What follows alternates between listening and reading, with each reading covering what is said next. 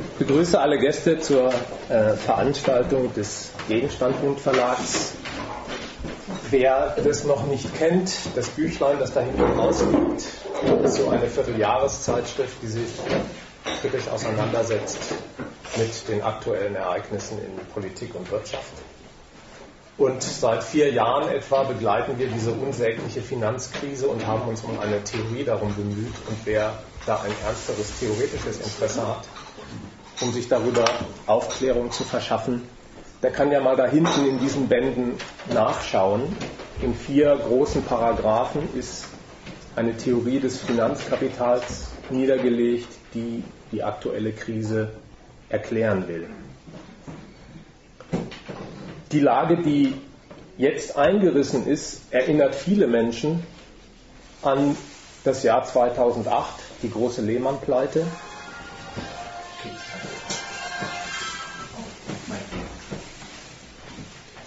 Wo sich viele Menschen nicht nur um ihren Arbeitsplatz gesorgt haben, sondern ihn verloren haben, wo die Bevölkerung Angst um ihr Erspartes hatte. Alles das findet heute wieder statt.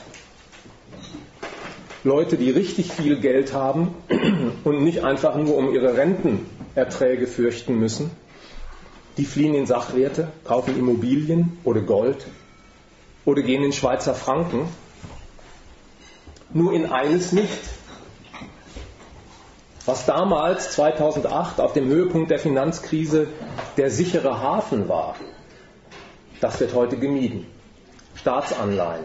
Staatsanleihen will kaum mehr jemand kaufen, schon gar nicht große, potente Investoren, weil, und das hat es seit dem Zweiten Weltkrieg nicht gegeben, ganzen Staaten die Zahlungsunfähigkeit droht, sie ist bereits eingetreten. Die Finanzkrise, die jetzt seit vier Jahren oder noch länger anhält, hat sich mittlerweile ausgeweitet zu einer Staatsschuldenkrise, so sagt man. Viele Staaten haben so viele Schulden aufgenommen, Finanzkapitalisten aus allen Ländern haben diese Staatsanleihen begierig gekauft, vermarktet, in ihr Portfolio eingestellt, Banken, Versicherungen. Und darüber ist ein so großer Turm von Staatspapieren aufgehäuft worden, dass jetzt Zweifel aufkommen, ob die je bedient werden und ob dieser Schuldenturm haltbar ist. Das ist das Ergebnis, das Finanzinvestoren und Staaten im Verlaufe der letzten drei bis vier Jahre zu diesem Höhepunkt getrieben haben. Aber haftbar machen sie für dieses ihr Ergebnis ihre Völker. In allen Staaten Europas, in mehr oder weniger allen, mehr oder weniger stark, ist das Programm der Stunde, man muss die Bevölkerung in großem Stil verarmen. Drastisch im Moment vorgeführt in Griechenland, aber auch in Portugal, Spanien, Italien und in anderen Ländern.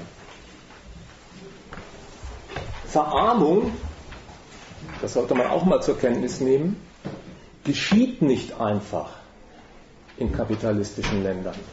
Sie wird politisch angesagt und durchgesetzt in großem Stil.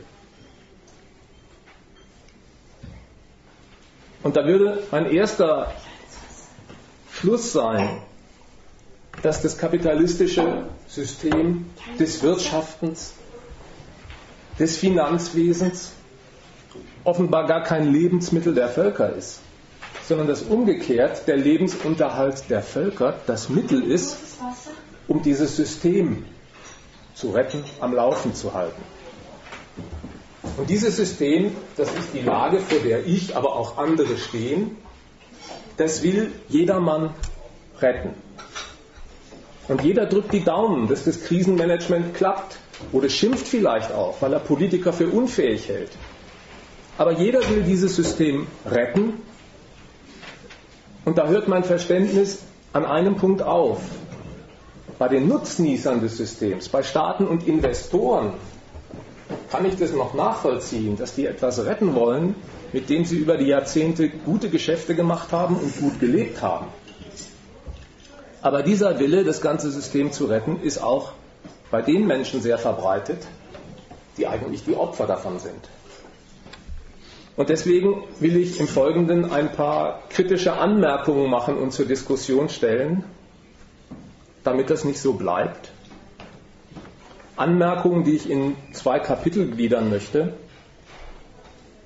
In einem ersten Kapitel will ich einen Blick darauf werfen, was es mit dieser sogenannten Staatsschuldenkrise eigentlich auf sich hat und was die mit der Finanzkrise zu schaffen hat.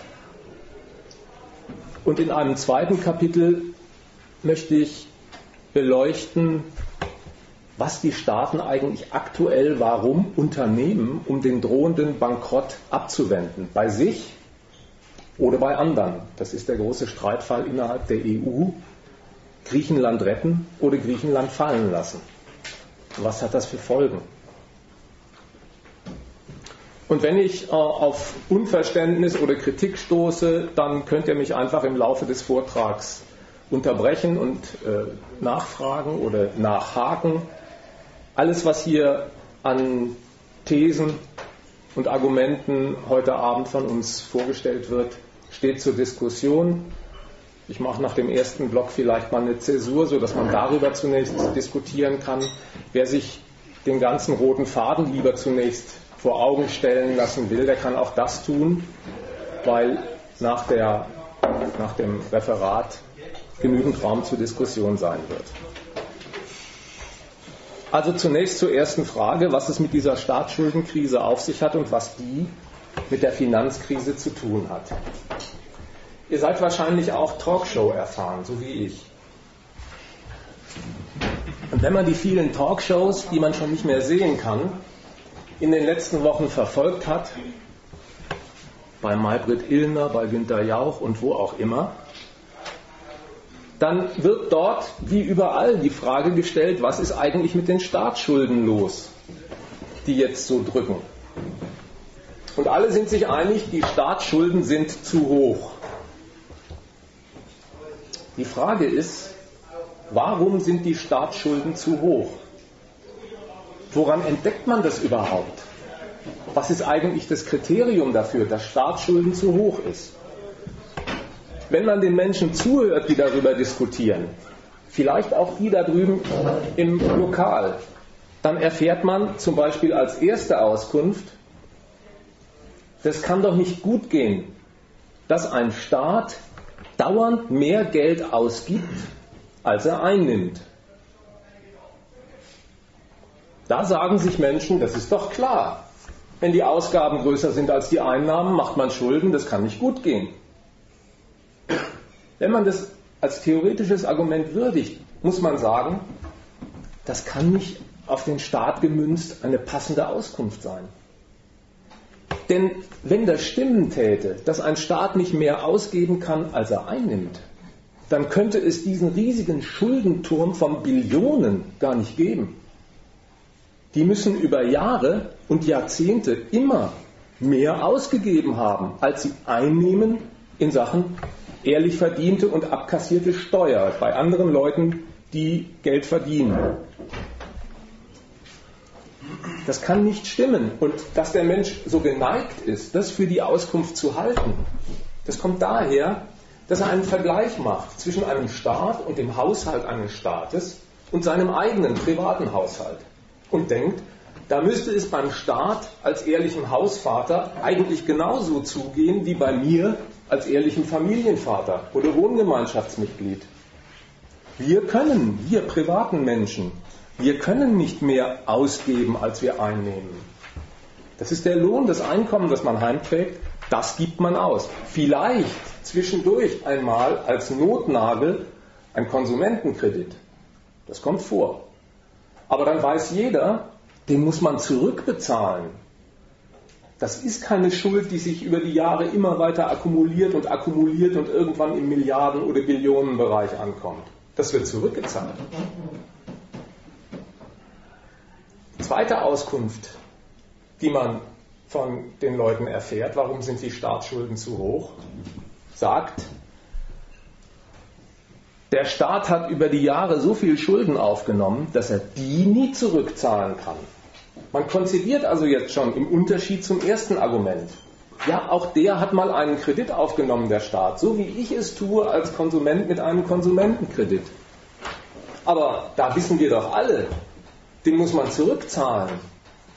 Und jetzt heißt das Urteil, das zweite Urteil über die Staatsschulden, die sind deswegen zu hoch, weil so viel Schulden ein Staat nicht zurückzahlen kann. Das kann man auch noch hochrechnen auf die nächste Generation und was die sich alles vom Mund absparen müssten, um das zu schaffen. Auch das Argument lebt sehr vom Vergleich mit meiner eigenen privaten Situation. Ja, bei mir ist es so. Die Schulden, die ich mache oder die ihr macht, die müssen so dimensioniert sein, dass man sie zurückbezahlen kann. Und übrigens nur, wer das nachweisen kann, kriegt überhaupt seinen kleinen Bankkredit. Sonst geht es gar nicht. Beim Staat aber stellt man fest, da haben sich Milliarden, ja sogar Billionen aufgetürmt, von denen jetzt der Mensch meint, das ist deswegen zu hoch, weil er die nie zurückzahlen kann. Aber die Wahrheit ist, ein Staat zahlt nie Schulden zurück.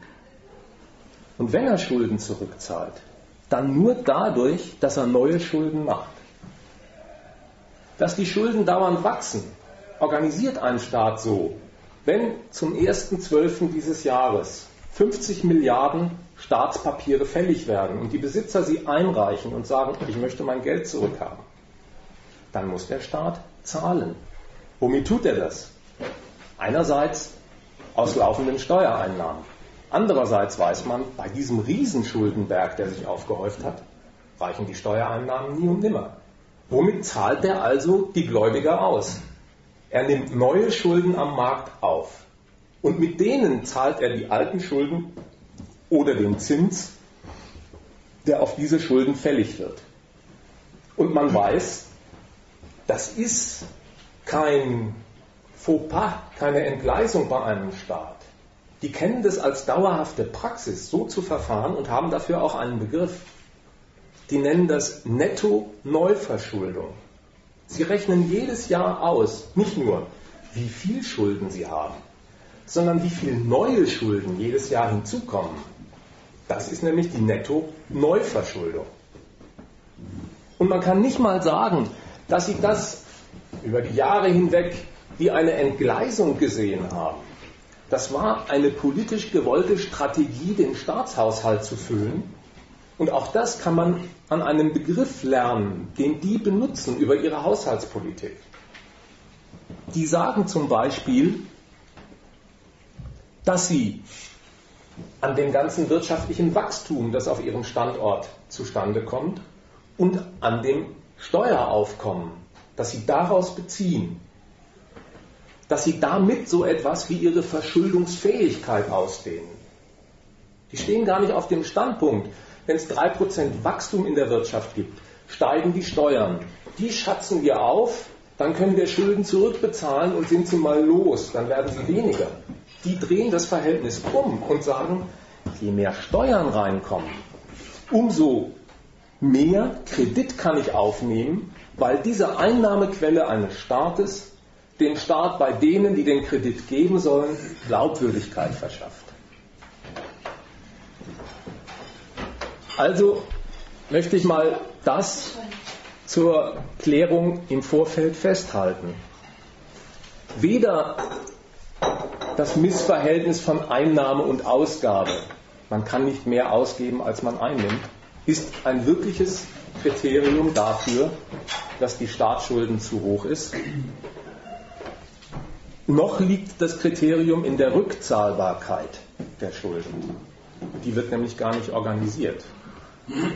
Das wirkliche Kriterium, das man in diesen Tagen lernen kann, dafür, wann und dass Staatsschulden zu hoch sind, das liegt ganz im Ermessen und in der Risikoeinschätzung der finanzkapitalistischen Investoren, die diese Staatspapiere kaufen. Die blicken auf Länder wie Griechenland, Italien, Spanien, aber auch Frankreich, Deutschland und taxieren. Wie viel wächst da in der Wirtschaft in diesem Jahr? Wie hoch sind die bereits aufgelaufenen Schulden dieser Nation? Die taxieren, wie gut ist mein Zinsanspruch, den ich mit den erworbenen Anleihen gegen dieses Land habe, von diesem Land wohl zu bedienen. Und das wollen sie messen in so einem Verhältnis von Wachstum und Steuerertrag, der daraus fließt, und den Schulden, die ein Staat bereits hat. Das verlängern sie auch, dieses Verhältnis, in die Zukunft und fragen sich, geht die Schere weiter auseinander? Wachsen die Schulden künftig schneller? Bleibt das Wachstum zurück? Und da merkt man, da nehmen Investoren sowas vor wie eine Risikoeinschätzung bezüglich der staatlichen Zinsquelle, die sie benutzen wollen. Die fragen sich, wie sicher ist das bei den diversen staatlichen Papieren, dass mein Investment in diese Papiere gut verzinst und sicher zurückfließt. Diese Risikoeinschätzung durch die Investoren ist das wirkliche Kriterium, und es geht nicht auf. Auch das kann man in diesen Tagen lernen. In einem quasi quantitativen Zahlenverhältnis, obwohl immer diese Verhältnisse als ein Indikator präsentiert werden. Also das Verhältnis quantitativ, wie hoch ist die Schuld eines Staates gemessen an seinem Bruttoinlandsprodukt. Das drücken sie derzeit immer in Prozentsätzen aus. Bei Deutschland ist die Verschuldung gemessen am Inlandsprodukt achtzig Prozent. Bei Griechenland war es hundertzwanzig, jetzt ist es irgendwo bei hundertfünfzig Prozent. Bei Italien bei hundertzwanzig. Die bilden so ein Verhältnis, um die Tauglichkeit ihrer Zinsquelle einzuschätzen. Aber das Verhältnis selber ist nicht das Kriterium. Und das sieht man daran, dass es Staaten wie Japan gibt, bei denen ist das Verhältnis von Schulden zu Wachstum zweihundert Prozent. Gigantische Verschuldung. Ein Kredit ist bislang jedenfalls diesem Land nicht gekündigt. Das Verhältnis bei Griechenland war ausgänglich hundertzwanzig Prozent, wurde aber von den Investoren, von den Finanzinvestoren als unsichere Quelle eingestuft. Das möchte ich jetzt zunächst mal festhalten, dass diese Risikoeinschätzung von Investoren das wirkliche Kriterium wird, ob ein Staat zu hoch verschuldet ist, nämlich zu hoch gemessen an den Ansprüchen von Käufern seiner Wertpapiere. Und wenn die zu dem Urteil kommen, die Kreditwürdigkeit dieses Staates lässt zu wünschen übrig, dann ist es kein buchhalterischer Akt, sondern für diese Staaten eine hochbrisante Affäre. Denn wenn die zu dem Urteil kommen, es krankt an der Kreditwürdigkeit von Griechenland oder Spanien oder Italien, dann führt es dazu, dass die Investoren das machen, was sie immer bei ihren Investments tun. Wenn sie das Risiko höher einschätzen, weniger kreditwürdig, dann wollen sie dafür mehr Zins sehen. Sie machen ihren Kredit teurer. Davor fürchtet sich jeder Staat. Wenn er herabgestuft wird in der Kreditwürdigkeit, ob im Urteil des Marktes oder dann auch noch bestätigt durch eine Ratingagentur, wird sein Kredit teurer. Er wird nicht nur teurer, wenn diese Einschätzung weitergeht, dann wird der Kredit weniger fließen und am Ende wird er ganz gestrichen. Mit anderen Worten, an diesem Urteil über die Kreditwürdigkeit oder Kreditunwürdigkeit eines Staates durch die Investorengemeinde, die seine Papiere kaufen, daran entscheidet sich die Zahlungsfähigkeit eines Landes. Gilt der als kreditunwürdig, führt es in die Zahlungsunfähigkeit. Das ist auch wieder nicht wie, einem, wie bei einem Privatsubjekt. Ja? Stellt euch vor, man hat sein Gehalt nach Hause getragen oder man hat es auf seinem Girokonto, aber bildlich läuft es auf selber raus. Man hat hundert Taler in seiner Schatulle und die gibt man peu à peu aus. Und dann hat man einen Geldvorrat erschöpft, auf dem man sitzt. So ist es beim Staat nicht. Wenn der zahlungsunfähig wird, dann ist es ein Werk des Finanzkapitals dass diese finanzkapitalistischen Investoren herbeiführen. Und zwar in dem Sinn, wenn sie zu dem Urteil kommen, da fehlt es an Kreditwürdigkeit, dann gehen dem Staat die Mittel für seine Kreditbedienung aus, weil die Investoren den Kredit nicht mehr im selben Maß verfügbar machen und an den Staat weiterreichen. Es fehlt ihnen die Masse, den Staaten, die sie selber immer benutzen in ihrer Sprachregelung, in ihrem Jargon, um alte Schulden abzulösen, eben durch die Benutzung neuer. Und wenn die ausbleiben, die Kredite, die vom Standpunkt des Staates betrachtet neue Schulden sind, dann ist er zur Bedienung der alten nicht mehr fähig. Dann kann er nicht mehr zahlen. Es gibt Leute, die diesen Zustand so wahrnehmen, dass sie sagen, das kann doch nicht sein, dass eine stolze demokratische Nation sich so am Gängelband des Finanzkapitals vorführen lässt. Wie kann denn das sein, dass ausgerechnet diese Yuppies und diese Nadelstreifenanzüge aus ihrem Casino, dass die mit ihren Investitionsentscheidungen das Urteil darüber herbeiführen, ob ein ganzes Land zahlen kann oder nicht. Und sie machen sich darauf den Reim, vielleicht auch hier der ein oder andere, ich weiß es nicht. Das kann man sich nur so erklären, dass der Staat durch Finanzkapitalisten am Gängelband geführt, unterjocht wird, von einer starken Lobby unterwandert wurde oder wie auch immer. So ist es nicht. Es ist so, weil der Staat es so will. Ausgerechnet die einzige Macht auf diesem Territorium, die sich selber auch Gewaltmonopol nennt, die Herr über alle Interessen ist.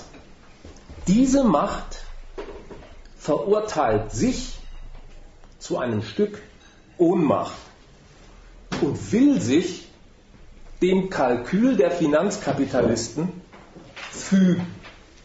Die Staaten wollen, dass das so organisiert ist, wie ich es dargelegt habe. Sie wollen sich einer Kalkulation von Geldhaien, die investieren in ihre Papiere, die wollen sich dem fügen und unterordnen. Das ist ihr souveräner Beschluss, nämlich zur Unterordnung. Warum will ein Staat sowas? Der will das deswegen, weil er so scharf ist auf die Leistungen des Finanzkapitals für den Staat. Der ist scharf auf die Leistungen, die diese ganze Bagage für die Politik und ihren Betrieb erbringt. Was leisten sie denn? Das Finanzkapital, das den Staat kreditiert, indem es seine Wertpapiere, seine Staatsanleihen kauft. Das befreit den Staat von seiner Bindung an reale Erträge, die aus einem Wachstum seiner Wirtschaft und den davon eingenommenen Steuern kommen. Ein Staat bescheidet sich nie mit den Steuern, die er seiner Gesellschaft abnimmt. Da weiß er einen Grund für Zurückhaltung. Er will nämlich das Geld, das er an den verschiedenen Quellen konfisziert, um das in seinen Haushalt einzustellen. Das will er nicht so weit treiben, dass er die Geldquellen kaputt macht. Die sollen nämlich Wachstum hervorbringen. Also ergänzt er immerfort Steuern, die er einnimmt, um Kredite, die er bei Finanzkapitalisten macht. Und damit befreit er sich von einer wirklichen Bindung an real gelaufenes Geschäft und daraus verdienten, abgezweigten Steuern für den Haushalt. Und er ist auf diese Mittel sehr erpicht, weil in erster Instanz diese Kreditmittel, die er von den Finanzinvestoren bekommt, für ihn der größte Hebel, der mächtigste Hebel sind, das geschäftliche Wachstum in seiner kapitalistischen Wirtschaft anzustoßen,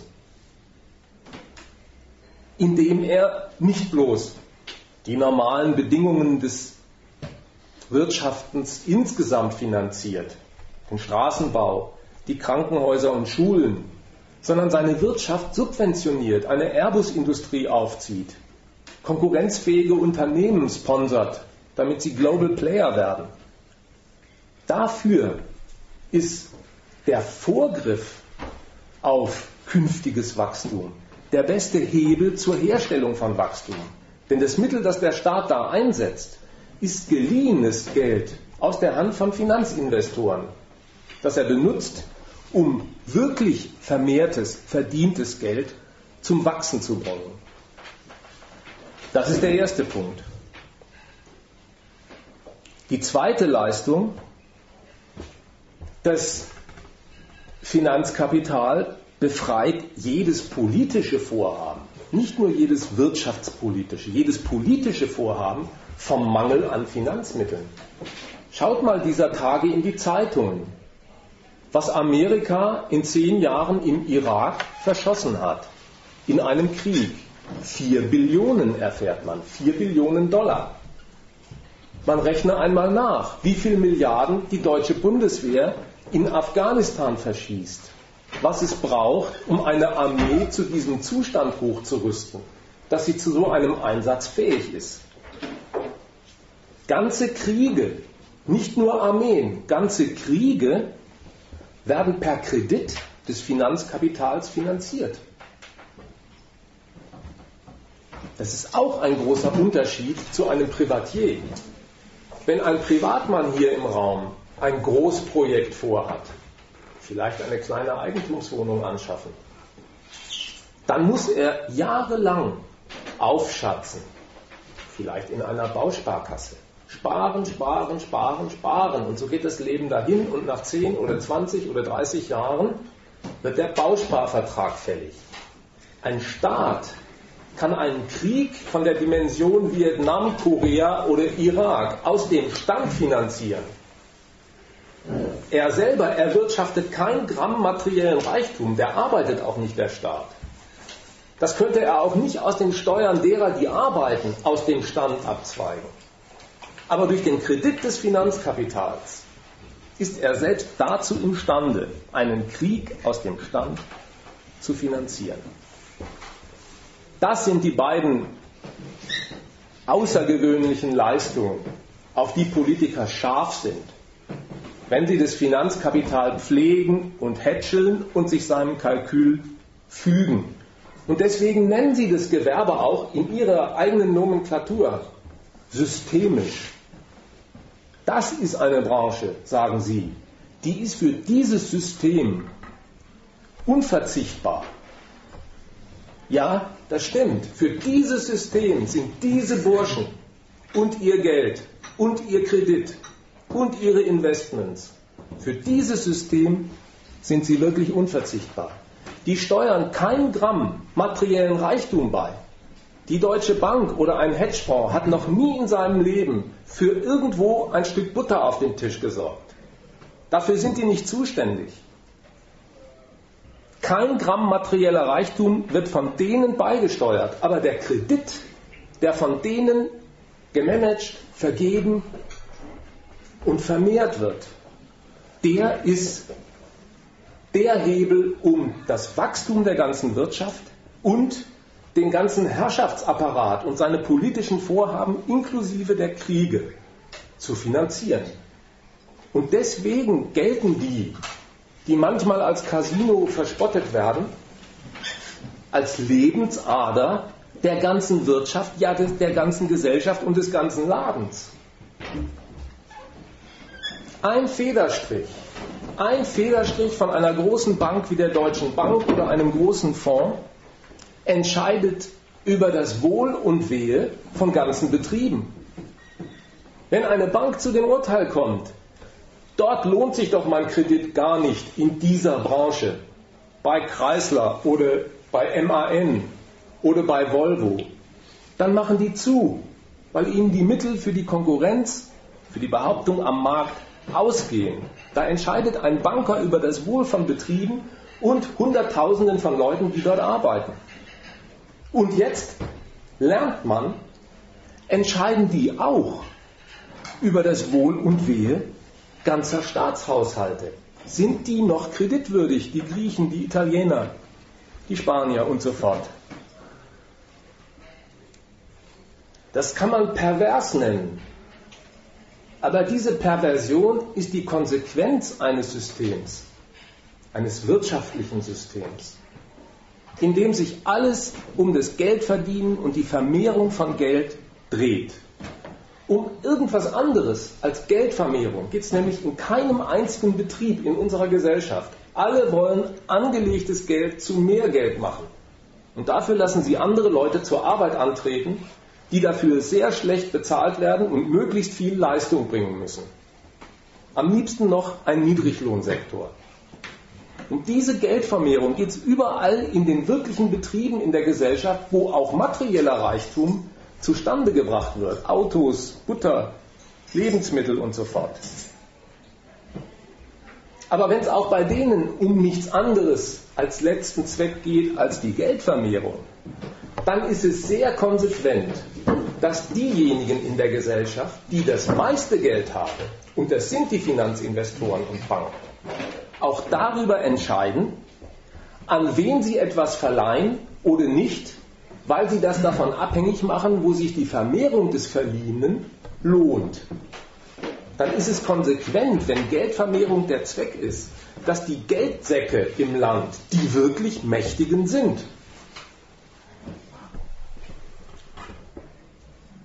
Diese beiden Leistungen, die der Staat vom Finanzkapital will, der Kredit, mit dem er das Wachstum anschieben will in seiner Wirtschaft, und der Kredit, mit dem er seine politischen Großtaten finanzieren will.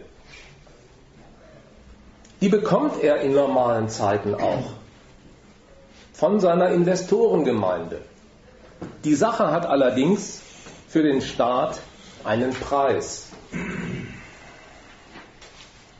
Der Staat ist zwar kein Betrieb, da wird nicht gearbeitet, um verkäufliche Waren herzustellen und einzunehmen aus dem Verkauf. Der Staat ist kein Betrieb, aber er muss jetzt wie einer funktionieren. Er hat wie ein Betrieb Kredit aufgenommen, von eben den Investoren, die seine Anleihen gekauft haben. Und der muss nun pünktlich bedient und verzinst werden. Pünktlicher Schuldendienst ist jetzt der Souverän, die höchste Macht im Lande, den vielen Investoren schuldig. Pünktlicher Schuldendienst ist, wenn ihr mal die Statistiken in den Zeitungen anschaut, der zweitgrößte Posten im deutschen Bundeshaushalt. Der zweitgrößte Brocken des gesamten Staatsgelds fließt in den Schuldendienst. Eben für Bedienung und Verzinsung bereits aufgetürmter Schulden. Das sollte man jetzt mal nicht wie so eine Buchhalter, buchhalterische äh, Petitesse nehmen. Ja? So, wenn einer Kredit aufnimmt, dann muss er natürlich auch pünktlich bedienen. Das ist keine Harmlosigkeit. Weil was bedeutet es eigentlich? Wenn ein Staat mit seinen Krediten den pünktlichen Schuldendienst zum politischen Programm erhebt und sagt, darauf lasse ich nichts kommen. Das bedeutet im Klartext nämlich das.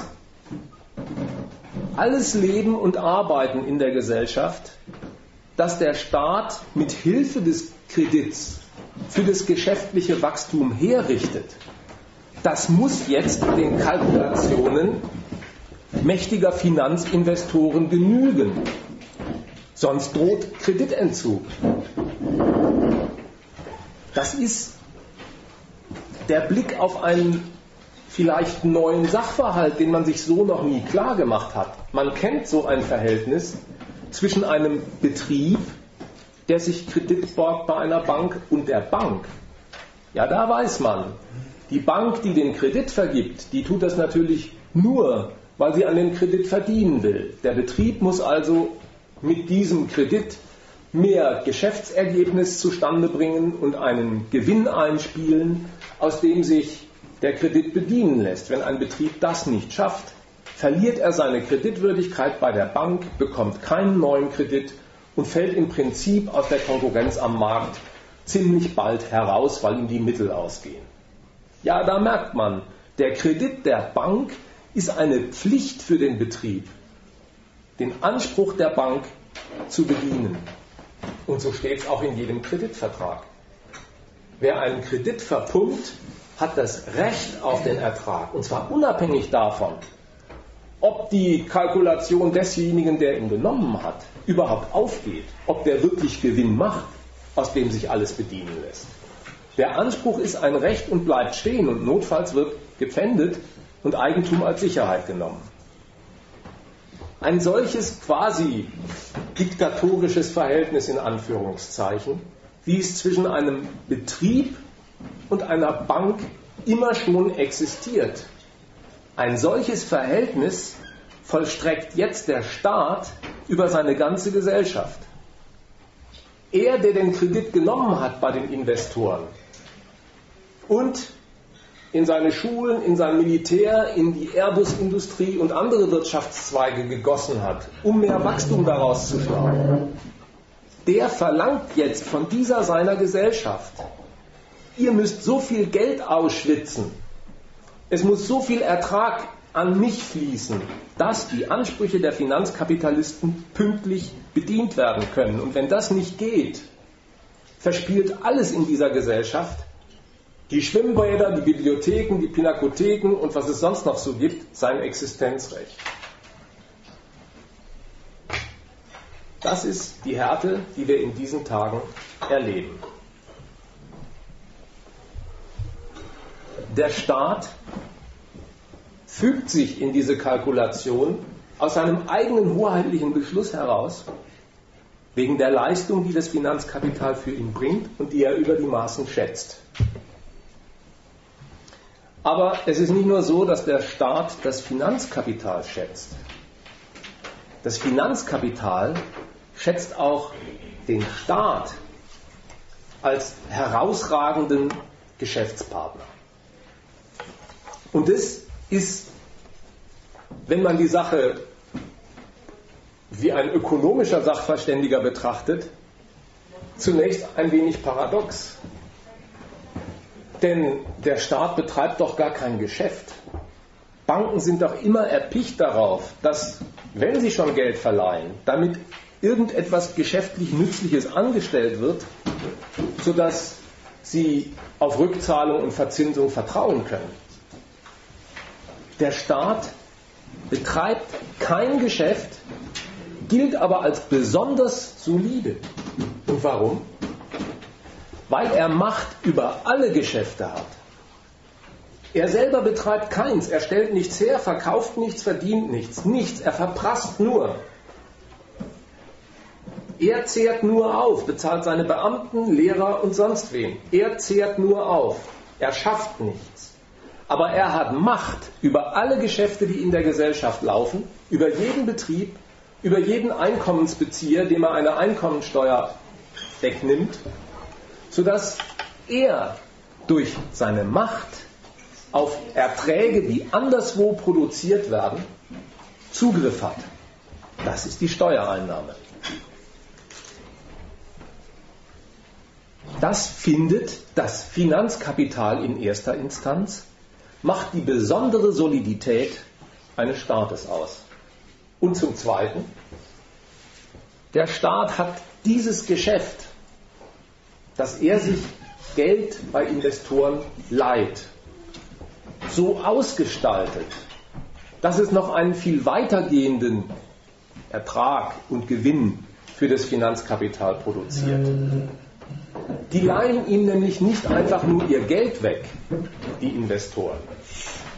Dieses weggeliehene Geld, das die Deutsche Bank in Anleihen der Bundesrepublik oder Griechenland steckt, das ist nicht einfach weggegebenes Geld, sodass jetzt in ihrem Tresor oder im Buch ein Loch zurückbliebe.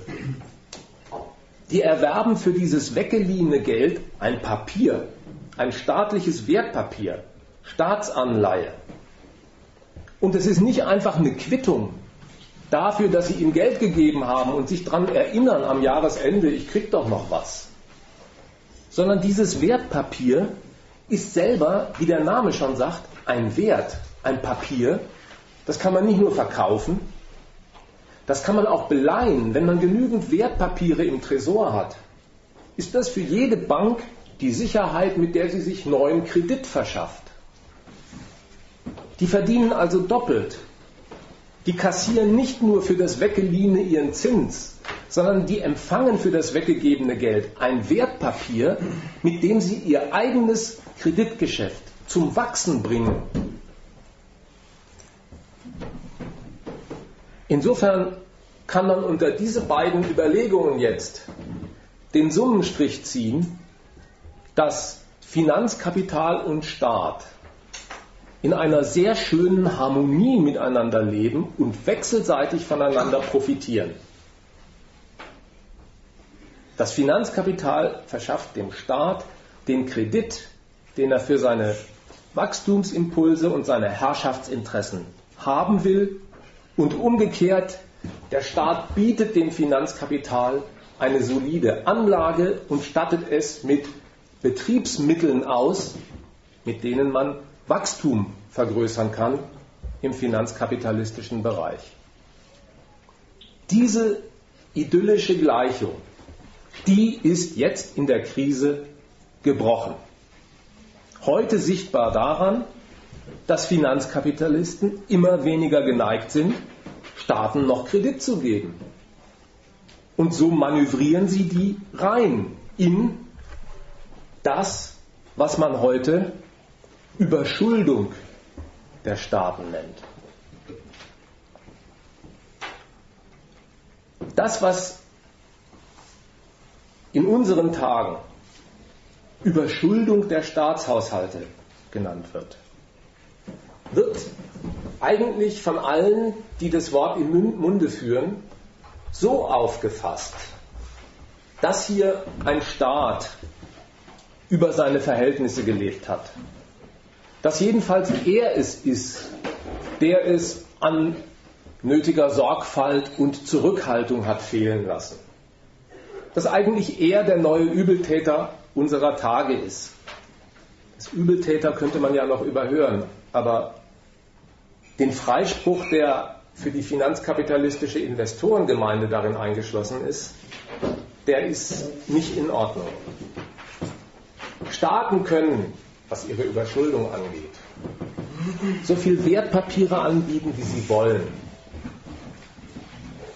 Taugen tut es überhaupt erst dann was. Und ein Geschäft wird es nur dadurch, dass sich eine Deutsche Bank, ein englischer Hedgefonds oder sonst ein Großinvestor findet, der dieses Papier kauft. Sonst war es bloß ein Versuch eines Staates, einen Zettel loszuschlagen. Wirklich verkauft, zu einem Wertpapier gemacht, ist das Ding erst dann und nur dadurch, dass sich auf dem Markt ein Käufer findet, der sagt, das ist eine gute Ware, die will ich haben, an der lässt sich nämlich gut verdienen. Anders gesagt,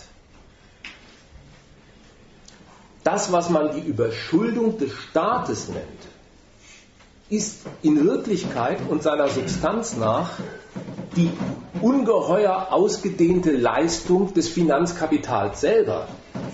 Die haben diesen Wertpapierturm aufgehäuft.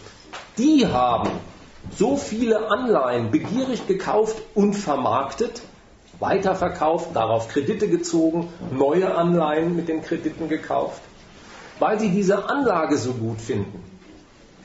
Die sind der wirkliche Urheber dieses Wertpapierturms. Und dieser vom Finanzkapital aufgehäufte Turm an Wertpapieren, der gilt jetzt in den Augen der Investoren als zu viel, zu heikel. Ist das wirklich alles noch bedienbar? Insofern erschrickt das Finanzkapital die Bankenwelt, die Investoren, es erschrickt vor seiner eigenen Leistung. Sie haben zu viel Staatspapiere aufgekauft, zum Geschäftsmittel gemacht, als dass sie jetzt noch der Auffassung sein könnten, dass sich die alle lohnen. Diese sogenannte Überschuldung, die sich jetzt in den Büchern von Staaten findet, deren Papiere ja so reißenden Absatz gefunden haben. Diese Überschuldung oder diese übergroße Anhäufung von Wertpapieren, die die Investoren gekauft und vermarktet haben, die haben nicht nur, aber den haben sie auch, eine Verbindung zu der Finanzkrise, die wir zweitausendacht und in den folgenden Jahren erlebt haben. Ein Riesenhaufen dieser Schulden, es wird ja auch vorgerechnet, stammt aus Großunternehmungen des Staates. Von den vierzehn Billionen, die die Amerikaner an Schulden aufgehäuft haben, stammen meines Wissens vier aus dem Irakkrieg, zwei oder drei aus den Vorläuferkriegen. Da ist schon einiges gelaufen, aber in allen Staaten wird festgehalten, ein Riesenbestandteil dieser Schulden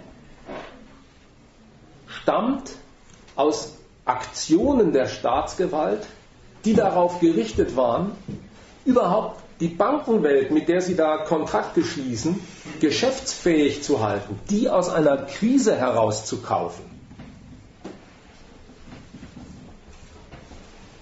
Diese Krise, die vor vier Jahren etwa losgegangen ist, die hat sich zugetragen, wenn ihr euch erinnert, im Bereich der Finanzwelt der höheren Etagen.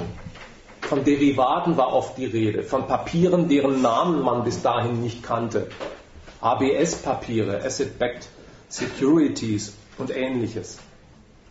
Und alles begann damit, dass in Amerika Hypotheken für Häuslebauer verbrieft wurden und als Wertpapiere weiterverkauft wurden. Und dann hörte man, es hapert wirklich oder angeblich mit Zinszahlungen für solche Hypothekenbriefe, auf die aber andere Banken, die diese Briefe gekauft haben, ihrerseits Papiere ausgegeben haben, A B S-Papiere, so hießen sie bei der I K B. Und als die Hypothekenbriefe in Frage gestellt waren, beargwöhnt wurden als sichere Quelle, stürzte der Wert von Papieren ab, die sich damit als Wertpapier glaubwürdig präsentieren konnten, dass die Hypotheken dahinter stehen. Und als diese Papiere abstürzten, kamen plötzlich Banken ins Taumeln, die sehr viele von diesen A B S-Papieren in, in ihrem eigenen Tresor haben, sodass sie große Bereinigungen in ihren Bilanzen vornehmen müssen, Entwertungen, weil diese Papiere nichts mehr wert sind. Darüber werden plötzlich die Emissionen von solchen Banken, die sie selbst rausgeben, kreditunwürdig. Wenn die Deutsche Bank große Abschreibungen bei A B S-Papieren vornehmen muss oder die Commerzbank, ja, was sind denn dann eigentlich noch die Wertpapiere der Commerzbank, ihre Schuldverschreibungen wert, die andere Banken gekauft haben? Und so setzt sich eine Kette fort, bei der man merkt, alle, die an diesem Markt der Wertpapiere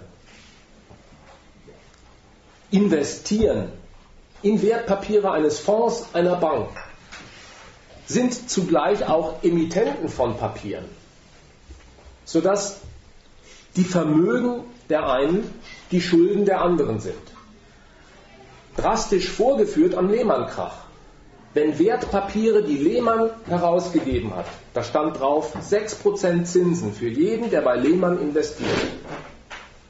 Wenn Lehman Ausfälle hat, weil Hypothekengeschäfte oder Immobilienblasen kaputt gehen, dann kann Lehman diese Papiere nicht mehr bedienen und den sechsprozentigen Zins offerieren, sodass alle die, die das als Vermögen in ihrem Buch stehen haben, zugeben müssen, das ist gar kein Vermögen.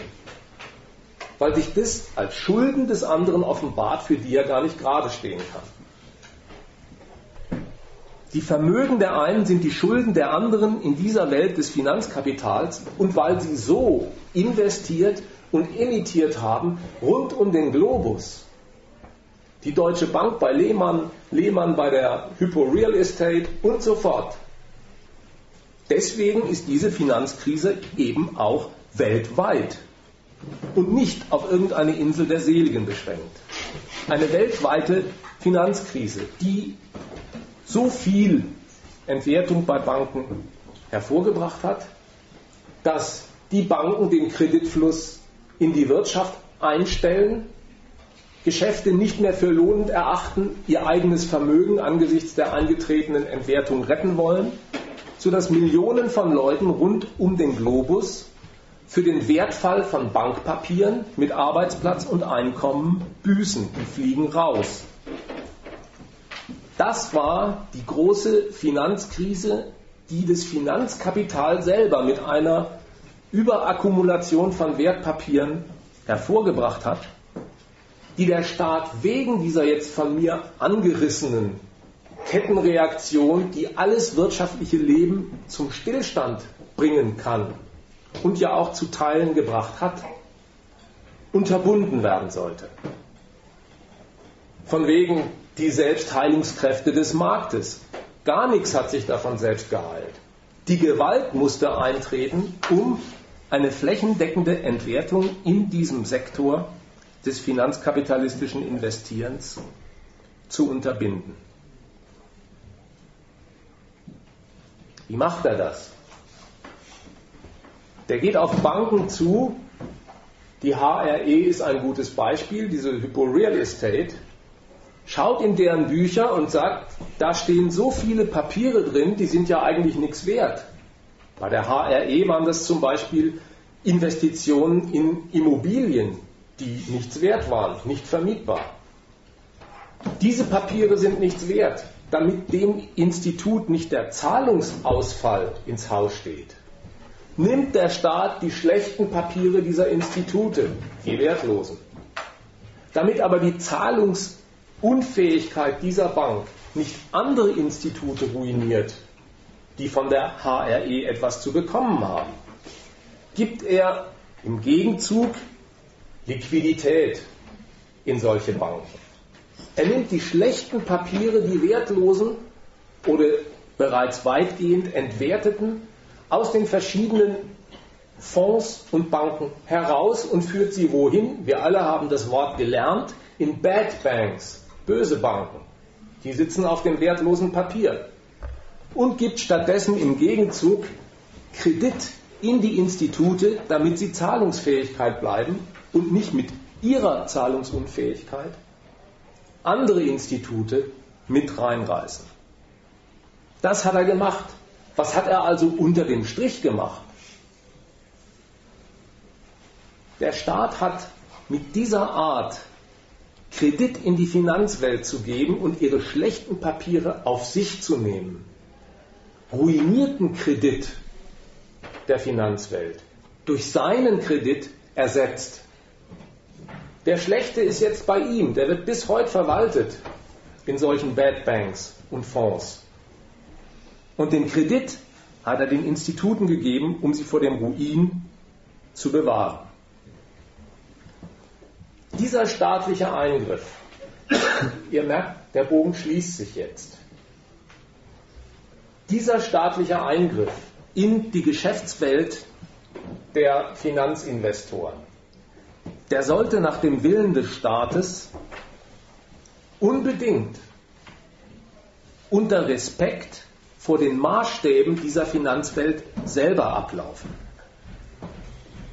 Und so wird bis heute diskutiert. Soll heißen, der Staat wollte nicht einfach seine Hoheit dazu nutzen, Geld zu drucken und in die Wirtschaft zu werfen, sondern er wollte marktkonform Kreditmittel beschaffen, um die für die Rettung zu nutzen. Kreditmittel wollte er beschaffen. Er wollte sich Geld leihen. Und zwar bei der Branche, die er mit dem Geliehenen stützen will. Das klingt paradox und es bedarf auch einer Auflösung. Wie soll das denn gehen? Wie schafft es ein Staat, sich Geld bei denen zu leihen, die er mit dem Geliehenen stützen will? Das erklärt sich so.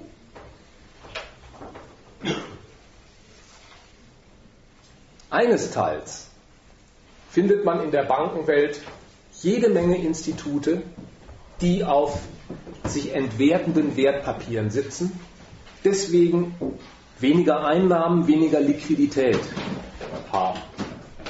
Also sind die bedürftig. Sie brauchen Liquidität, um den Zahlungsverkehr fortzuführen. Andererseits, die Institute, die noch Liquidität haben, leihen sie auf keinen Fall an andere Banken aus. Das ist auch heute wieder so. Sie haben nämlich einfach Angst davor, dass das eine pure Geldverbrennung wird. Dass die Liquidität, die Investoren noch haben, nicht in Wertpapiere des genannten Zuschnitts A B S oder C D S investiert werden. War klar, dieser Markt bricht ja gerade zusammen. Und aus demselben Grund war klar, den leiht man doch nicht Banken, die deswegen in Zahlungsnot kommen. Denn die können daraus nie ein Geschäft machen, sodass man den Kredit nicht wieder sieht. Das war die Zeit, wo dieselbe Finanzbranche, die einerseits am Krückstock geht, weil die Entwertung eine Schneise in die Portfolio schlägt, umgekehrt händeringend danach gesucht hat, die Liquidität, die sie hat, irgendwo sicher unterzubringen. Dafür war das Angebot des Staates eine Bombensache. Erinnert euch, vor drei Jahren, alle sind wie die Blöden in Staatsanleihen gegangen. Hier im Saal vielleicht auch etliche zu Hause an ihrem Computer und haben ein bisschen geklickt, um das Sparbuch sicher zu machen. Warum auch nicht? Alle sind in Staatsanleihen gegangen. Die großen Banken haben sich vollgesogen mit den Papieren aus Griechenland, Italien, Spanien, Deutschland und so weiter. Norwegen, Schweiz.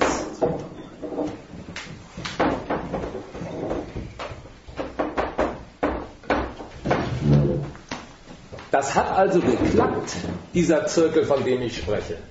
Ein Staat will die Entwertung, die der ganzen Finanzbranche droht, stoppen. Er nimmt den schlechten Kredit, die wertlos werdenden Papiere dieser Branche auf sich, verstaut sie in Bad Banks, gibt umgekehrt Geld als Kredit in diese Institute hinein. Aber nicht einfach durch seine Druckerpresse, sondern er leiht es sich bei den Instituten, die für ihre Liquidität, die sie noch haben, einen sicheren Hafen haben wollen. Und der ist zu dieser Zeit die Staatsanleihe. Und das klappt drei ganze Jahre lang. So lange läuft nämlich jetzt schon dieses große Rad, dass sich die Investoren vollsaugen mit Staatsanleihen.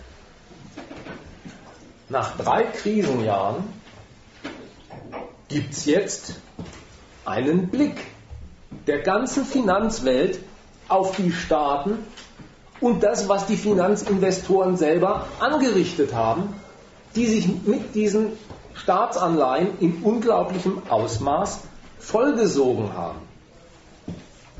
Sie blicken auf diese Staaten, ihre Haushalte, ihre Schulden und stellen fest, da ist ja nicht bloß die Masse der Schulden bei vielen Staaten sprunghaft gestiegen. Bei Deutschland von sechzig auf achtzig Prozent, bei anderen Staaten größere Sprünge. Da ist nicht nur die Masse der Schulden sprunghaft gestiegen, sondern die unproduktive Verwendung der Schulden wird offenbar. Die Schulden, vom Standpunkt der Investoren, die Kredite, die sie an den Staat geben, die sind gar nicht für Wachstumsimpulse und neues Geschäft verausgabt worden, sondern bloß für Stützung. Kredit wird bloß deswegen vom Staat genommen, vom Finanzkapital gekauft und vermarktet, um ruinierten Kredit zu ersetzen. Daran kann man jetzt etwas entdecken, wie nämlich diese sogenannte Staatsschuldenkrise und die Finanzkrise zusammenhängen. Das ist gar nicht so, dass einem da ein neues Stück Krise begegnet, Staatskrise, die mit dem alten Geschehen nichts zu tun hätte. Das, was man da jetzt entdeckt, ist, die Finanzkrise ist seit zweitausendsieben, zweitausendacht überhaupt nicht bereinigt, sondern die ist jetzt verstaatlicht. die Staatsschulden, auf die jetzt alle so scharf schauen, die repräsentieren den vielen schlechten Kredit, die vielen ruinierten Wertpapiere, die der Staat dem Finanzkapital abgenommen hat, um es zu stabilisieren, vor dem Bankrott zu retten. Das sieht jetzt, dieses Ergebnis, das sieht jetzt vom Standpunkt der Investoren so aus, dass die sagen, so viel Reichtum können Staaten aus ihren Völkern und Wirtschaften nie herausquetschen, dass die diese Unmengen von Ansprüchen befriedigen können, die ich mit dem Einkauf dieser Titel erworben habe. Das ist das Misstrauen, das allen Staaten, in Abstufungen zwar, aber allen Staaten entgegenschlägt.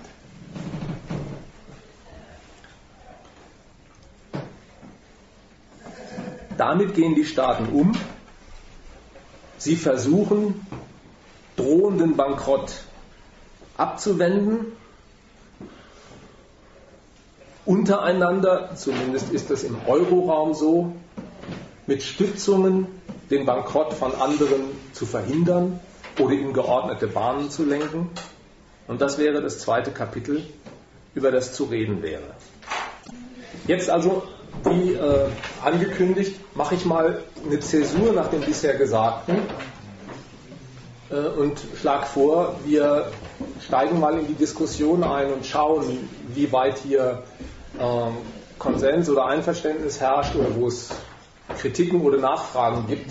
Und meine Bitte wäre, das so zu machen, dass wir uns nur über diesen Stoff jetzt unterhalten und noch nicht übergehen auf den äh, Themenbereich, den ich im zweiten Abschnitt angekündigt habe, nämlich wie steht es mit den äh, Stützungen der Griechen und wie streiten sich die E U-Staaten untereinander, ob das gemacht werden soll oder mit welchen Argumenten es nicht passieren soll. Diesen zweiten Komplex, wie kämpfen die Staaten jetzt gegen den drohenden Bankrott an, den möchte ich noch für einen Moment vertagen und würde dann, wenn die Diskussion hier zum ersten Block zu Ende gebracht ist, noch ein paar Thesen dazu formulieren, sodass man auch diesen zweiten Bereich diskutieren kann. Also was gibt es zu dem bisher Gesagten?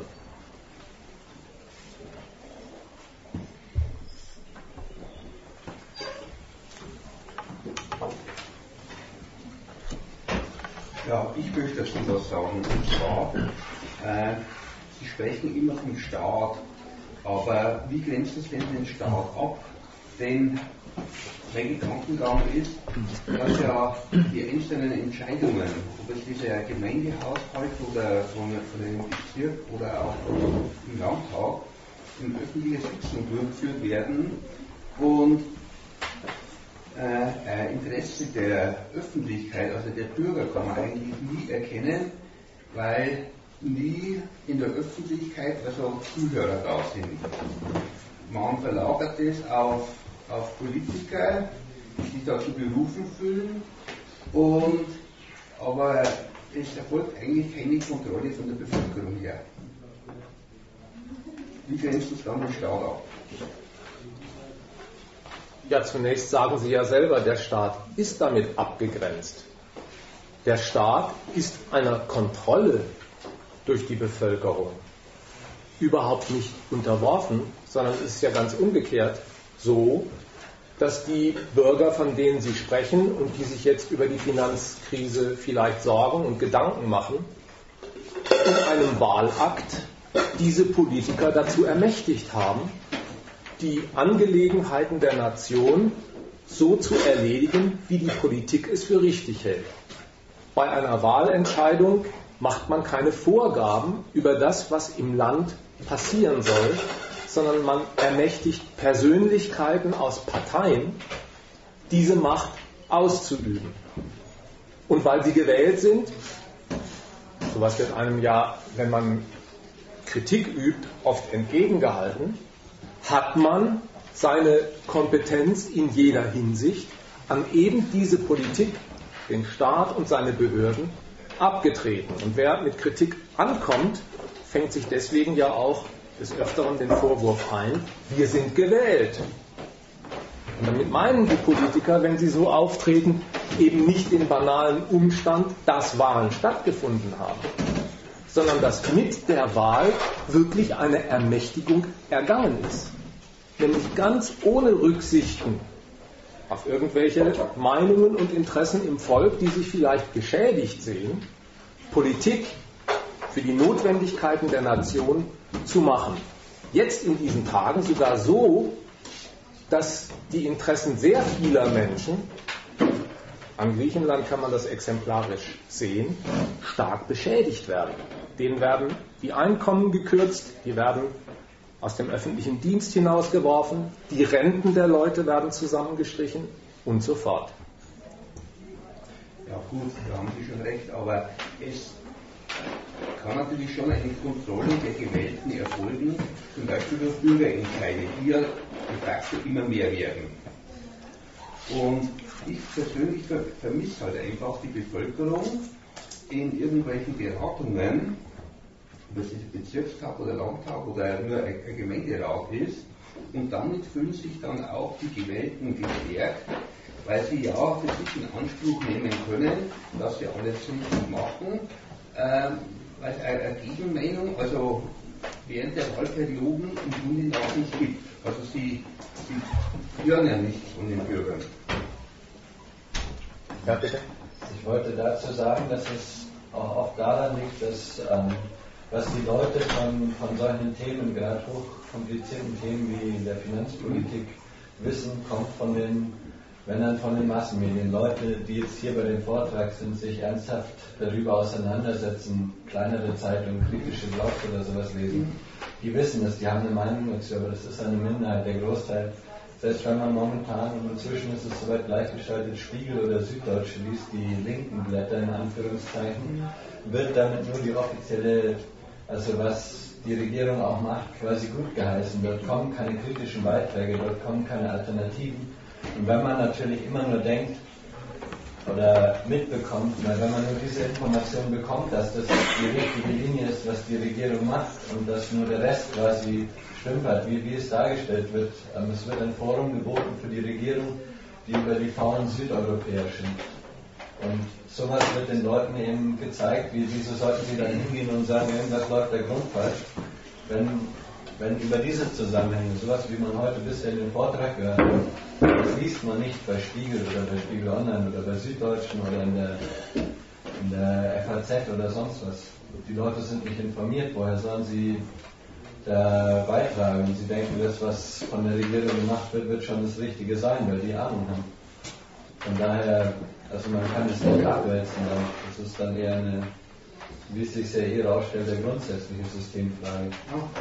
Ich sag mal, die, die Finanzkrise ist systemimmanent, da wird man auch der Vortragende äh, zustimmen, aber solange die Bevölkerung äh, sich nicht bemüht, dass sie sich dafür interessiert und in den öffentlichen Gremien da irgendwie äh, in Sitzungen dabei ist, wird sich auch nie was ändern. Ja, aber die Leute, die davon wirklich betroffen sind, die Leute, die über Kurz- oder Leiharbeit dabei sind, die haben keine Zeit dazu. Ich habe ein Dreivierteljahr lang Leiharbeit gemacht und da hat man keine Zeit dafür, sich politisch zu engagieren. Da ist man damit beschäftigt, wiederleben zu können. Wenn man Kinder hat sowieso, dann funktioniert es überhaupt nicht.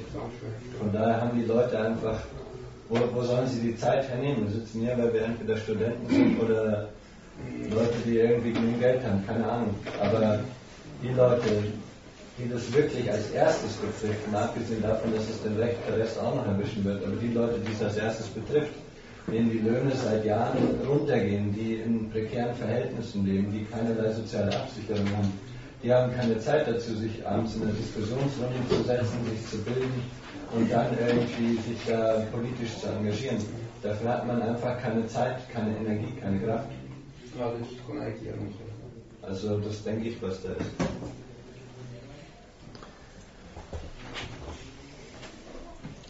Was Ihre erste Frage anging, äh, habe ich ja einen Hinweis gegeben. Die Frage war, wie, wie grenze ich denn überhaupt den Staat ab von uns allen? Die Frage hat ihre Antwort darin gefunden, dass dieser Staat, von dem ich spreche, in diesem Land die Macht ausübt. und zwar als von den Bürgern gewählte Politik, die dazu ermächtigt wird, das, was sie für das Wachstum dieser Wirtschaft, was sie für die Notwendigkeiten der Nation erklärt, durchzuexerzieren. Insofern gibt es das als einen Gewaltapparat, dessen Entscheidungen für jedermann verbindlich sind. Aber ich merke jetzt an dem Pfadgang, an diesem Bedürfnis, es müsste doch mehr Beteiligung der Bürger, vielleicht sogar sowas wie eine gewisse Kontrollfunktion geben, dass da die Auffassung durchscheint, dass die Politik auf sich gestellt offenbar unfähig ist, die Probleme zu meistern und dass es deswegen gut wäre, wenn in einem größeren Rahmen, quasi in einer gesellschaftlichen Konsensfindung, über dieses Problem diskutiert würde. Was die letzte Seite angeht, muss man ja einräumen, so funktioniert ein demokratischer Rechtsstaat gar nicht. Ob eine Mehrwertsteuer erhöht wird oder ein Afghanistan-Einsatz beschlossen wird oder ob eine Kreditstützung für notleidende Banken beschlossen wird, das alles ist ein Beschluss der höchsten Organe und steht nie zu einer Abstimmung, wo das Volk Ja oder Nein sagt. Deswegen ist ja gerade die Politik ermächtigt worden, sich ganz abzutrennen von den Interessen der Bürger, Macht auszuüben, so wie sie es für notwendig hält und sich damit auch gegen Interessen der Bürger durchzusetzen. Und Politik bekennt sich ja auch dazu mit dem Argument, wir sind gewählt. Und wo ihnen ein Protest nicht schmeckt, wird das auch denen entgegengehalten. Aber die andere Seite von diesem Bedürfnis, die scheint äh, mir auf ein falsches Gleis zu gehen. Ist es denn so, dass man zu dieser Krise, zu dieser staatlichen Verschuldung, die sich jetzt im Verlauf dieser Krise entwickelt hat, sagen könnte, das ist das Ergebnis von unfähiger Politik? Kann man dazu wirklich sagen, das sind Fehlentscheidungen von diesen oder jenen Subjekten an den Schaltstellen der Macht, von Wirtschaftsministern oder Staatssekretären?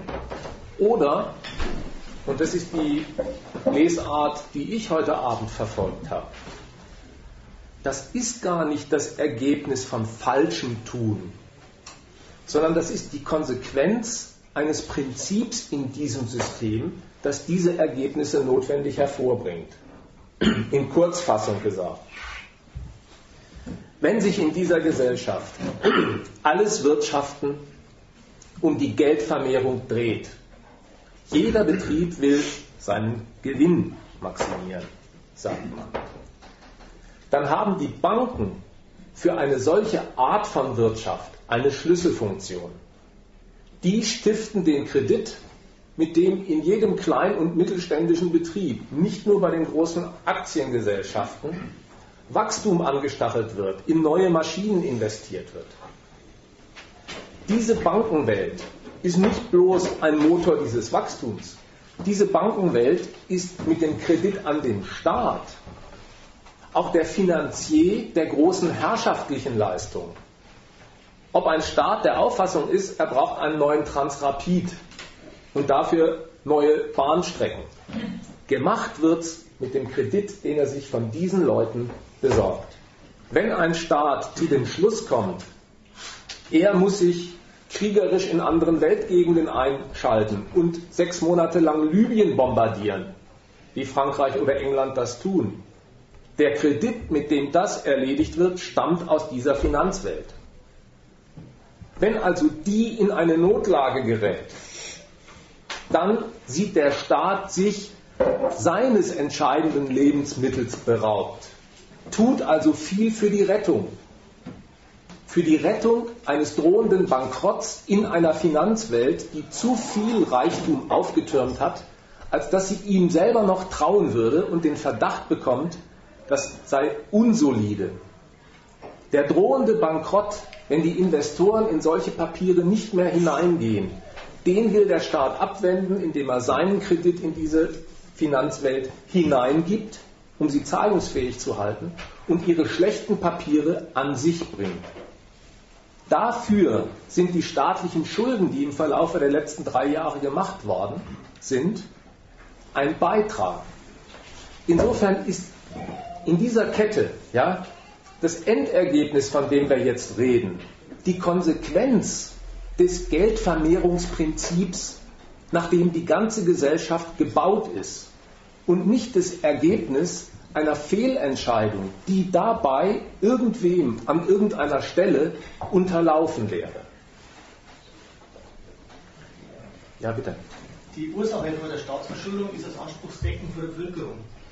Der Politiker möchte wieder Geld werden, und wenn er jetzt das Kühlheit ausschüttet, dann wird er leichter wieder Geld, die Wirtschaft läuft rund, er tut sich viel leichter, als wenn er jetzt einen ausgeglichenen Haushalt verweisen kann. Und die Bevölkerung denkt sich, Wirtschaft rund, läuft alles super. Wenn die Schulden immer weiter steigen und das mal die nächste Generation zurückzahlen, ist ja nicht wurscht. So weit denkt der, der normale Mensch gar nicht. Und man hat ja auch erkannt, dass die Systematik, also dass das System immanent ist. Und darum hat man ja auch den Geldmengenmultiplikator geschaffen, dass dann über die Zinssätze der Bundesbank und so weiter also keine unendliche Geldmengenmultiplikation möglich wäre. Also man hat es schon erkannt, theoretisch, nur die Entscheidungen aus meiner Sicht, der Entscheidungsträger, die waren halt falsch. Ich wollte auch noch was dazu sagen, also weil da um den Staat geht, also wenn man sich vorstellt, dass der Staat kaum eine Regulierungsfunktion hat, dann ist er ja äußeren Einflüssen unterworfen, zum Beispiel der Finanzindustrie. Und das sieht man ja, dass dieser Vorgang schon sehr weit fortgeschritten ist, und das ist für die Bevölkerung sehr schlecht, wenn also die Finanzindustrie stark äh, regulieren, eingreift in staatliche Belange. Das heißt, da werden Renten runtergehauen und irgendwas da alles dran ist. Äh, das kann man nicht befürworten, dass also staatliche Hoheit zurückgeschraubt wird, weil da kommen Mafiosi-Zustände in die Staaten rein. Also das ist aber überall beobachten. Italien, wahrscheinlich auch Griechenland, vielleicht auch bei uns und so weiter. Und das will ja keiner von der Bevölkerung, weil da, dann wird jeder untergebuttert, dann ist es nicht kontrollierbar. Weil die Politiker, die noch gewählt sind, da haben wir noch einen Draht dazu, aber zu den Mafiosi haben wir keinen Draht mehr. Die machen mit uns, was sie wollen. Ich gehe mal auf den äh, Beitrag davor ein.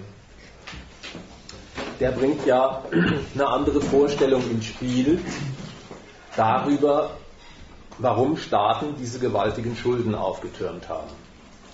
Ich habe meine Lesart präsentiert, die wiederhole ich jetzt nicht.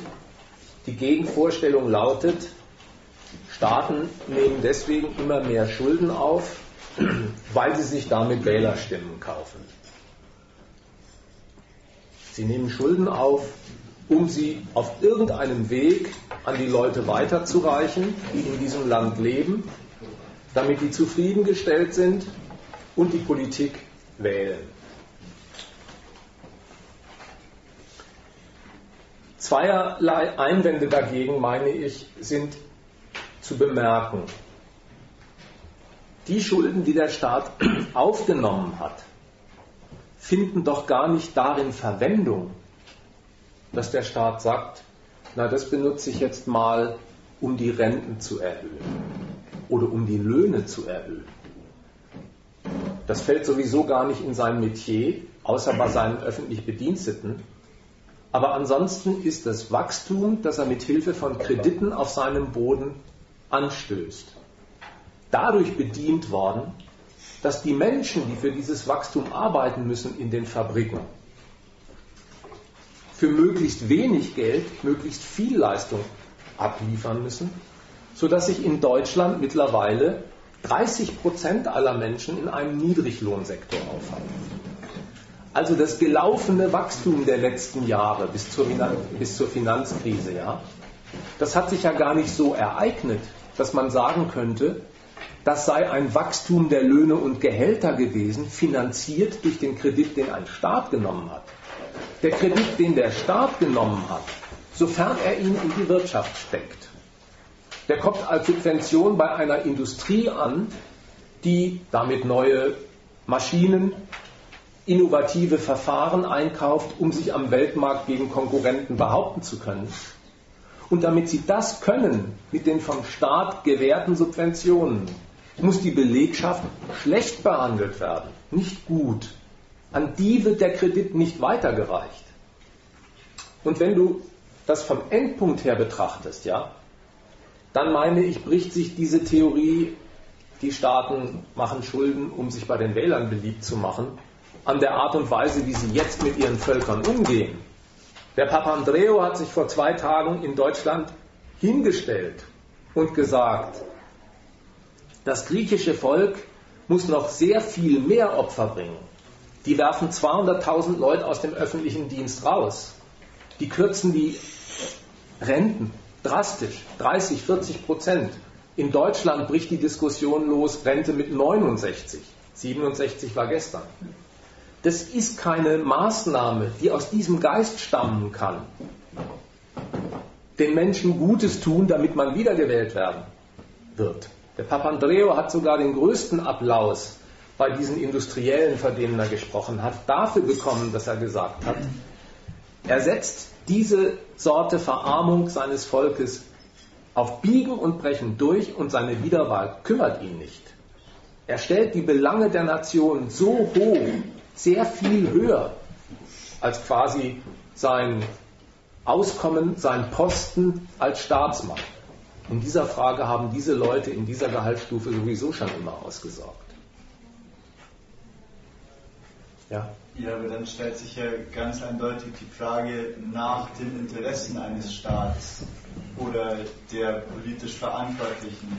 Ja. Weil die ist dann völlig, ja, der entbehrt sich ja dann jeder, jeglicher Grundlage. Ich meine, wieso sollte ein Staat dann noch Schulden aufnehmen, denn ein Politiker, der in der Regierung oder im Bundestag vertreten ist, hat jetzt nicht persönlich direkt genau einen besonderen Vorteil davon, von einem Wirtschaftswachstum oder einer höheren Kreditfähigkeit eines Landes. Also wo wären dann die tatsächlichen Interessen eines Staates, um deren Willen der Staat Schulden aufnimmt? Mhm. Ja, das, das ist dann wirklich die, die Frage. Ja.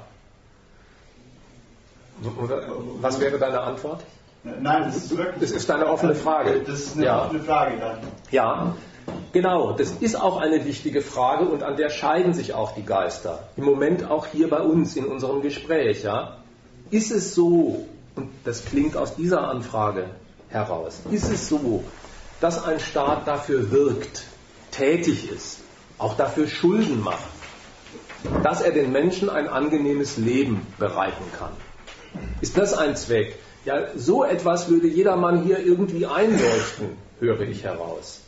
Oder ist es ein anderer, wenn ein Staat sagt, ja, angesichts dieser Staatsschuldenkrise ist das probate Mittel der Wahl, wir müssen unsere Bevölkerung drastisch verarmen.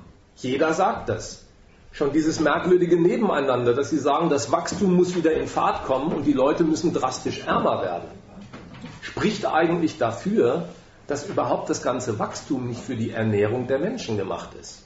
Also zu deiner Frage, wenn die angenehme Lebensgestaltung der Menschen, die hier wohnen, nicht das Ziel ist, für das ein Staat wirkt und für das er Schulden nimmt, welches ist es dann? Darauf ist meine Antwort. Ein Staat, der eine Marktwirtschaft verfügt und sagt, in dieser Sorte Wirtschaft, die es bei uns gibt, sollen alle die, die Eigentum haben, in Geldform, sich um die Vermehrung ihres Eigentums mühen. Die, die keins haben, die sind darauf angewiesen, dass sie einen Unternehmer finden, den sie bereichern können, sodass sie sich einen Lohn verdienen. Wenn so die Wirtschaft organisiert ist und alle Betriebe darauf aus sind, in der Marktwirtschaft möglichst viel Geld zu erwerben, dann ist zunächst einmal das Ziel dieser Wirtschaft nicht möglichst viel brauchbare Lebensmittel für die Bedürfnisse der Menschheit herzustellen, sondern möglichst viel Geld zu produzieren. Und damit möglichst viel Geld produziert wird, zusammengefasst in einem nationalen Wachstum aller Unternehmungen, erscheint der Lebensunterhalt der Menschen als ärgerliche Kost. Wenn Lohn bezahlt wird dafür, dass ein Unternehmen Gewinn macht, dann ist dieser weggegebene Lohn immer negativ zum Bilanzergebnis. Je weniger Lohn, desto mehr Gewinn. Also ist die ganze Wirtschaft schon mit ihrer Geldvermehrung hier gar keine Einrichtung, die die Verköstigung der Menschen zum Ziel hat. Und ein Staat, der jetzt diese Wirtschaft zum Prinzip erhebt und sagt, so soll bei uns gearbeitet und gelebt werden, der hat die Aufgabe, das ist sein Zweck, diese Sorte Wirtschaft zum Wachsen zu bringen, dadurch, dass er die Bedingungen herrichtet, die Straßen, die Schulen, Investitionen fördert. Und mit diesem Reichtum, der auf diese Weise auf seinem Boden entsteht, durch die Geschäftstätigkeit der Unternehmungen, mit diesem Reichtum will er die ganze Welt zur Reichtumsquelle erschließen. Die sollen auch auswärts verdienen, diese Unternehmen. Und damit man anderen Staaten in dieser Frage Bedingungen setzen kann, wie Geschäfte und zu welchen Konditionen ablaufen sollen, kommt es darauf an, dass Staaten Macht in die Waagschale zu werfen haben. Und aus den geschäftlichen Erträgen, die sie betreuen und fördern, ziehen sie selbst die Finanzmittel ab, die den Staat nicht nur reicher, sondern auch stärker machen. Sodass man merkt, das ist nämlich komisch auf der Welt.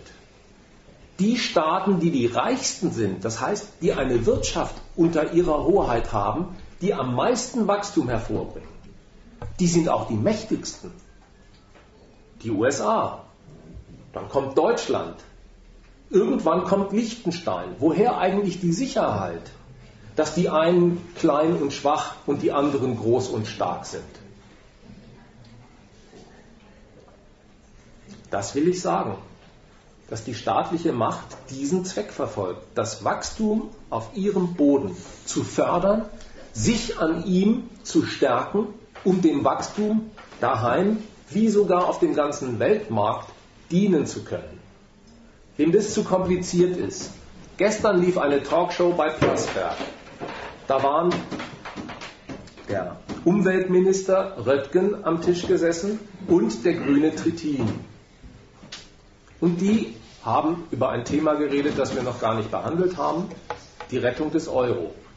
Warum ist die Rettung des Euro so nötig? Ihre Antwort dieser beiden Herren war, sonst teilen sich die U S A und China die Welt auf.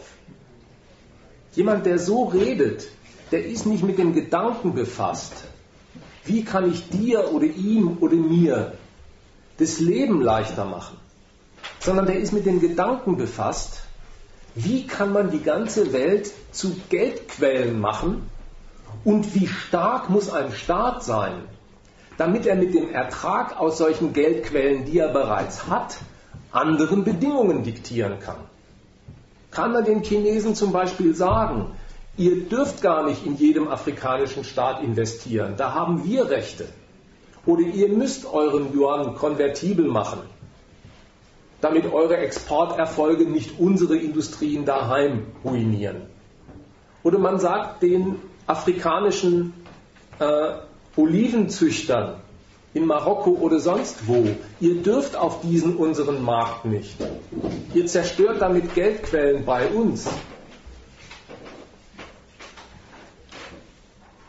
Also die Geschäft, das Geschäft, das ein Staat betreut, wird genutzt, um die Macht dieses Staates zu stärken. Und die setzt der Staat ein, um das Geschäft zu fördern. Das wäre meine Antwort auf deine Frage, was sind denn die Zwecke, die die treiben? Und sie sind jedenfalls deutlich geschieden von der anderen Vorstellung eines Zwecks. Staaten wären dazu da und würden dafür wirken, unser aller Leben bequem einzurichten und die Arbeit vernünftig zu organisieren und zu teilen, sodass jedermann mit möglichst wenig Aufwand bequem und auskömmlich lebt. Ja, bitte. Der Staat, der Schulden aufhäuft, der macht sie handlungsunfähig dadurch. Also das ist das Gegenteil von Macht, äh, Zuwachs, wenn er Schulden hat. Im Gegenteil, der hat weniger Macht, weil er handlungsunfähig wird dadurch.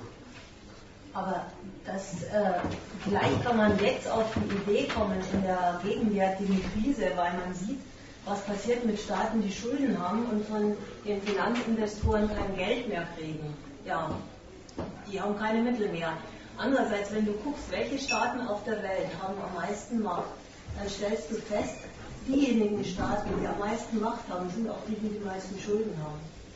China hat keine Schulden. Die U S A, die U S A haben eine Schulden. Ja, aber du kannst ja, nicht, du kannst ja jetzt nicht China als Beispiel dafür nehmen, dass die U S A nicht die mächtigsten sind. Ja, weil das Verhältnis nämlich genau umgekehrt ist. Nämlich so, dass die Staaten, wenn sie sich nur aus ihren Steuergeldern finanzieren würden, ja, dann käme dieses gewaltige Militär, was die U S A haben, nie zustande. Das wird sich die U S A wohl nicht mehr leisten können. Ja, aber du kannst doch nicht damit, dass es irgendwann vielleicht nicht mehr gut geht, argumentieren, dass Schulden nicht das Mittel des Staates zur Machtanhäufung wären. Temporär. Ich bin in Recht, müssen sagen, es ist temporär eine Möglichkeit für zehn, dreißig Jahre, aber nicht unendlich. Weil dann sind wir nämlich irgendwann so weit, dass der Staat zahlungsunfähig wird oder dass auch die Politik, die in den U S A bekannt hat, so geht nicht weiter. Und äh, war ja vor erstens sechs Wochen war ja doch die Entscheidung, ob die Verschuldung des Staates und Politiker der U S A, die erhöht werden darf oder nicht. Das war doch vor sechs Wochen.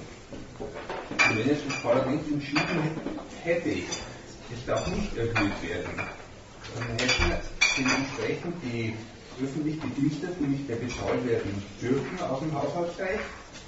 Und dann wäre einfach eine Lawine losgetreten worden, ähnlich wie bei der, bei der Staatsverschuldung, also innerhalb der E U. Also ich bin recht, dass das temporär eine Möglichkeit ist, aber nicht zusätzlich äh, dass man das immer weiter betrachten kann. Und das hat auch ich möchte aber nochmal deinen ähm, Einwand unterstreichen. Schau mal, logisch ist an der Überlegung äh, ein Haken, wenn man so nachdenkt. Ja? Du sagst, wenn die Verschuldung immer weitergeht, dann geht am Ende die Handlungsfreiheit des Staates verloren. Genau. Genau. Das stimmt jetzt in dieser Krise sogar, das will ich gar nicht zurückweisen. Nur der Schluss, den du daraus ziehst, stimmt nicht. Dass ein Zweck, den ein Staat verfolgt, an einen Punkt gerät, wo er nicht mehr gelingt, beweist nicht, dass dieser Zweck nicht vorlag. Das ist deine Logik. Wenn die Verschuldung der Staaten an den Punkt führt, wo sie gar nicht mehr handlungsfähig sind und alles und alle Rechnungen zu ihrer Zufriedenheit aufgehen, dann kann es ihnen auch darum nicht gegangen sein, das Finanzkapital mit der ewigen Ausdehnung der Verschuldungsspirale zu benutzen, als Dienstleister am Wachstum, das der Staat organisiert, und als Finanzier seiner eigenen Macht. Doch, wenn wir es mal auf die Krise an, schau mal, eine Krise in der Wirtschaft hat auch die Eigentümlichkeit hier bei uns im Kapitalismus, dass alle Menschen und alle Unternehmungen sich ständig um dasselbe bemühen. Sie wollen mehr Geld machen. Und dieses Bemühen aller, ständig mehr Geld zu machen, führt ziemlich regelmäßig an einen Punkt, wo das Geldverdienen aufhört und in die Krise gerät. Der ganze Erfolg des Geldverdienens führt an einen Punkt, wo zu viel Wachstum entstanden ist, zu viel Wachstum gemacht worden ist, als dass es für die weitere lohnende Investition noch tauglich wäre. Wenn das so ist, zieht man daraus doch nicht den Schluss, Also ging es auch nie um die Geldvermehrung als maßgebliches Ziel in der Wirtschaft, sondern der Schluss wäre, das muss eine Art von Wirtschaften sein, die diesen Widerspruch in sich trägt, dass Erfolg so wuchtig werden kann, dass er seine eigene Grundlage kaputt macht. Das ist jetzt noch keine Erklärung, das müsste man erklären, warum das da wirklich vorliegt, aber das liegt da vor. Und der Schluss darauf, dass dieser Zweck dann gar nicht am Werk sein kann, wenn er scheitert, der jedenfalls ist doch gar nicht in Ordnung.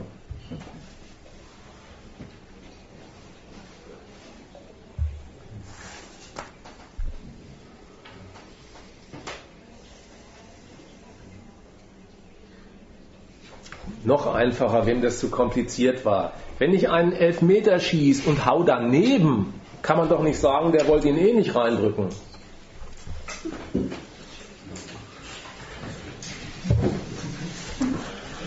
Ja, ich, ich denke, darum ging es ja gar nicht. Es ging ja nur darum, dass es letzten Endes nicht den Zweck erfüllt. Es ging ja im Argument nicht darum, dass, es, dass das nicht der, der Sinn des Schuldenmachens war, sein konnte, sondern nur darum, dass es letzten Endes in langfristiger Konsequenz seinen Zweck nicht erfüllt hat, weil es am Ende eben zu Handlungs... Irgendwann führt es zu Scheitern, aber im Moment, wenn ich Schulden mache, wenn der Staat Schulden macht, dann hat er kein Problem damit, solange er noch Kredite kriegt. Und was in zehn Jahren ist oder in zwanzig Jahren, interessiert er im Moment nicht. Aktuell also, Sie haben wirklich abgestritten, dass der Zweck des Schuldenmachens mehr Einfluss und mehr Möglichkeiten für den Staat war. Das habe ich ja auch gesagt. Ja, zeitweise ist das ja. Kurzzeitig. Und für wen es nie zum Scheitern führt, für welchen Staat, ist ja auch überhaupt noch nicht raus. Da ist das letzte Wort ja noch gar nicht gesprochen. Also, wir können jetzt nicht so argumentieren, als ob klar wäre, ja, demnächst sagen sie alle gut, wir haben kein Geld mehr, jetzt packen wir ein. Früher oder später kriegt es hin, wenn es weitergeht. Ich glaube nicht, dass man so vereinfacht sagen kann. Da gibt es, also, ja, gibt es andere Meinung, aber es gibt verschiedenste Möglichkeiten, wie sich das auswachsen kann. Die, die sehr unwahrscheinlich ist, dass irgendwann Amerika in der Lage ist, seine Schulden zurückzuzahlen. Wahrscheinlich ist vielleicht eine Inflation, dass die Schulden entwertet werden, aber da gibt es sicher naja, auch andere Möglichkeiten. Aber wahrscheinlich, wahrscheinlich sehe ich doch, dass dann die Kapitalinvestoren, dass die in Indien auch wieder die Gewinner sind, die der Vortragende auch sehr gut erklärt hat, und dass die Arbeitenden äh, die Verlierer sind. Und dann haben wir aber langfristig das Problem, dass die Umverteilung im Staat nicht mehr funktioniert. Also es gibt sehr wenig Reiche, aber eine große Masse, die relativ arm sind. Dann kommt es zu sozialen Unruhen und dann laufen das Volk auch möglich. Da gibt es ja den Gini-Koeffizienten, also wie das heißt, ich habe das in meinem Kopf. Und Äh, langfristig ist dann schon so, dass der, dass der Staat oder nach den anderen mehrere Staaten auch handlungsunfähig werden, dass sich das Volk erhebt und mit dem System nicht verfolgen lassen.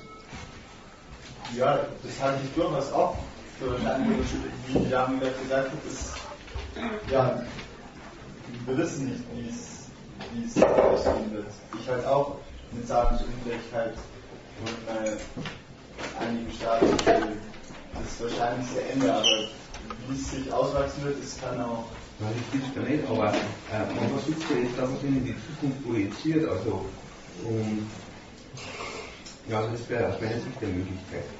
Ja. Also wenn, äh, wenn der Staat doch derjenige ist, der aus seinen Zwecken heraus es so eingerichtet hat, dass er das Finanzkapital zu seinem Instrument macht, um sich zu finanzieren.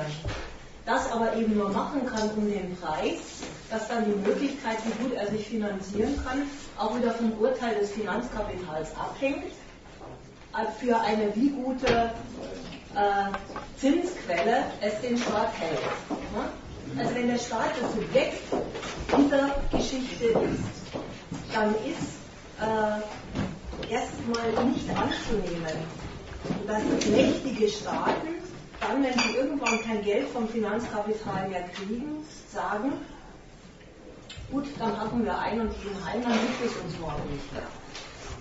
Erfahrungsgemäß passiert dann ganz was anderes. Die machen eine Währungsreform, streichen ihre Schulden und sagen, bevor ich abtrete, ist das Geld nichts mehr wert und es gibt ein neues und damit sind meine Schulden fort. Das lässt sich jetzt für einen Staat wie Griechenland im Euroverbund nicht so leicht machen. Also das mit dem Euro hat es ein paar Spezialitäten, aber äh, von einer Staatsgewalt, die das Finanzkapital für sich als Finanzierungsmittel herrichtet, ist erst einmal nicht zu erwarten, dass sie ihre Abhängigkeit vom Finanzkapital, die sie sich selber eingerichtet hat, so weit treibt, dass sie sagt, ja gut, dann gehe halt ich zugrunde.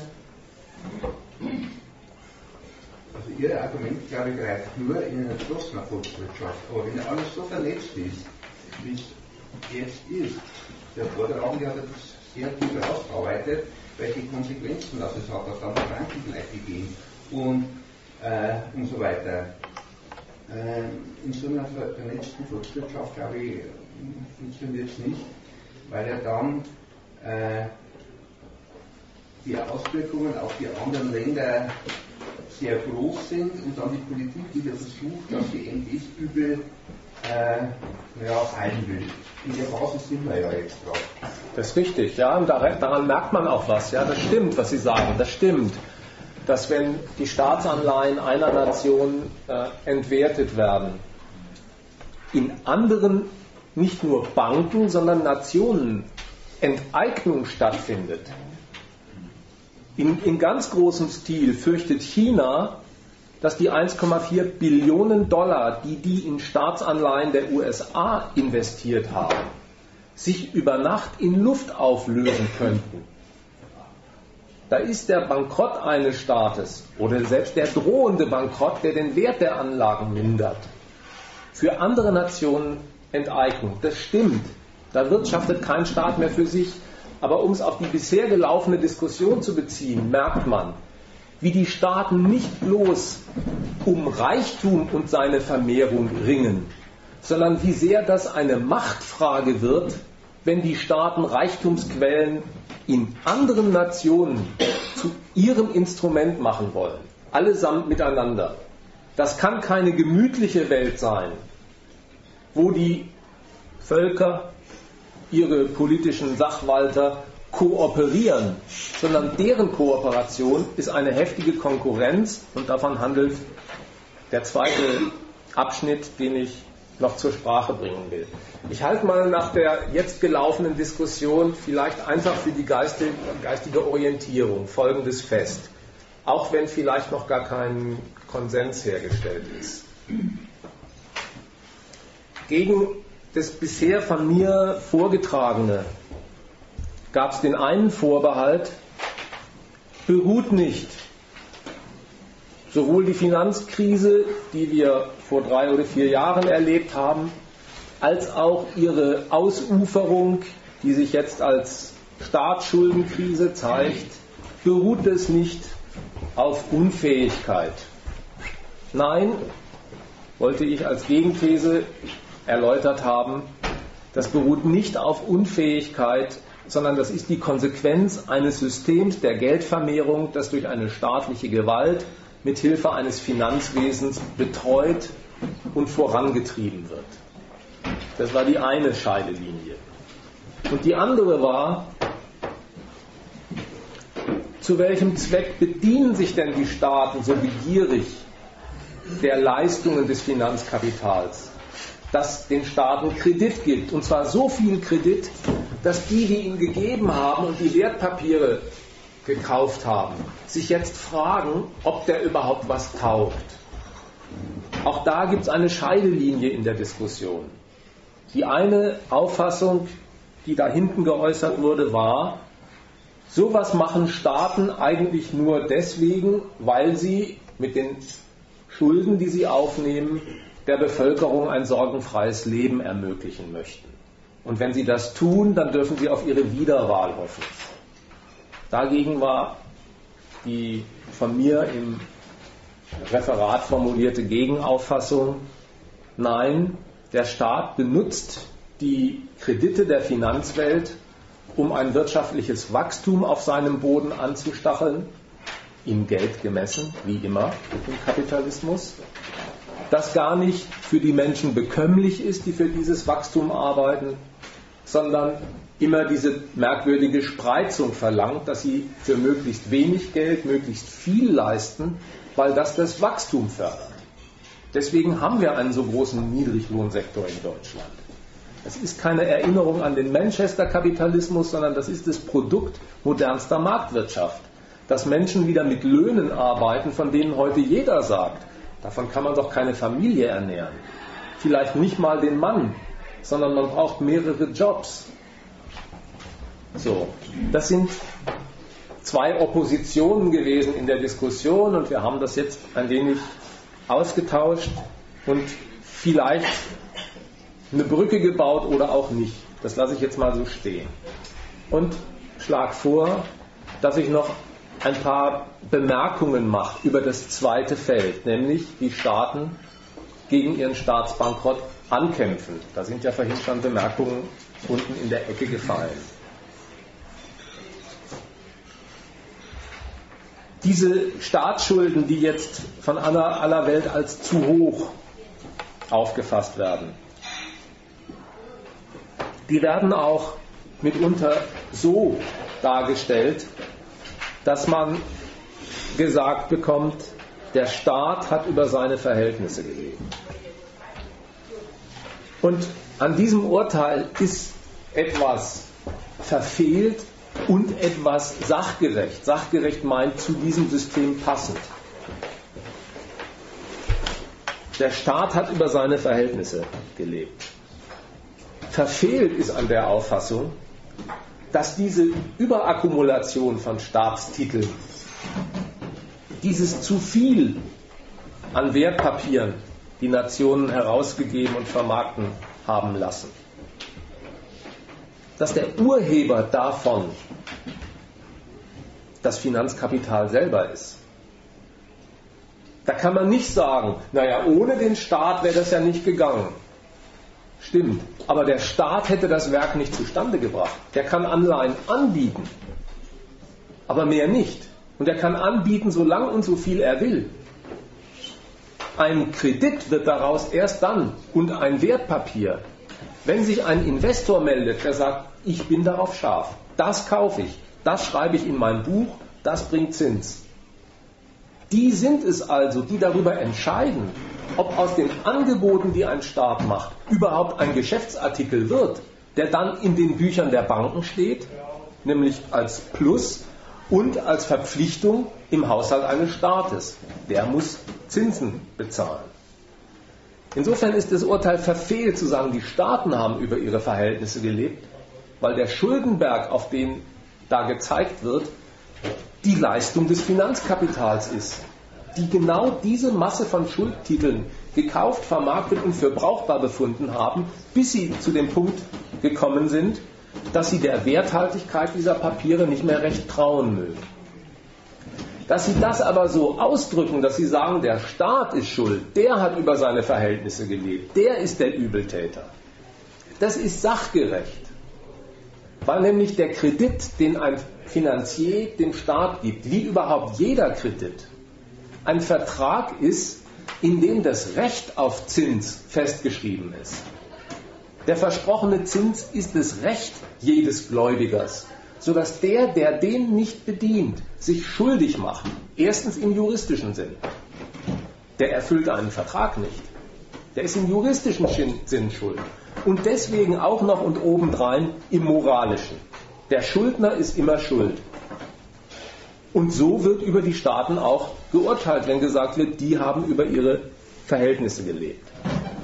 Dass das Allgemeingut ist des Öffentlichkeit, in der Öffentlichkeit, dass gesagt wird, die sind's, die sind die Übeltäter, die Ansprüche der Finanzindustrie sind gerecht. Das ist ein Beleg dafür, wie sakrosant, wie unangefochten die Kalkulation der Finanzinvestoren dasteht. Es hat mal Tage gegeben in der Krise, wo die Brüder als Bankster beschimpft worden sind. als Gierlappen, die hinter den Boni her sind, als Casinokapitalisten, als Nieten in Nadelstreifen, die man eigentlich vom Platz jagen müsste. Nichts davon gibt es heute in der Diskussion. Wer sagt, die Staaten haben über ihre Verhältnisse gelebt, sagt, die Ansprüche der Finanzindustrie sind gerecht, die müssen bedient werden, nur leider, das können die Staaten immer weniger.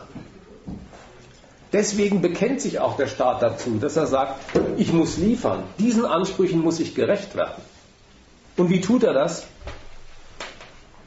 Er versucht, das ist die erste Maßnahme, die ganze Überakkumulation von Staatspapieren, diesen riesen Schuldenhaufen, der als zu viel gilt, als doch brauchbares, werthaltiges Material darzustellen, indem er verspricht, den Investoren verspricht, er organisiert eine groß angelegte Verarmung in seinem Land.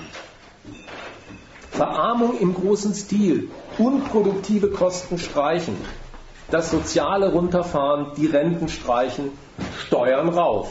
Warum ist es wichtig?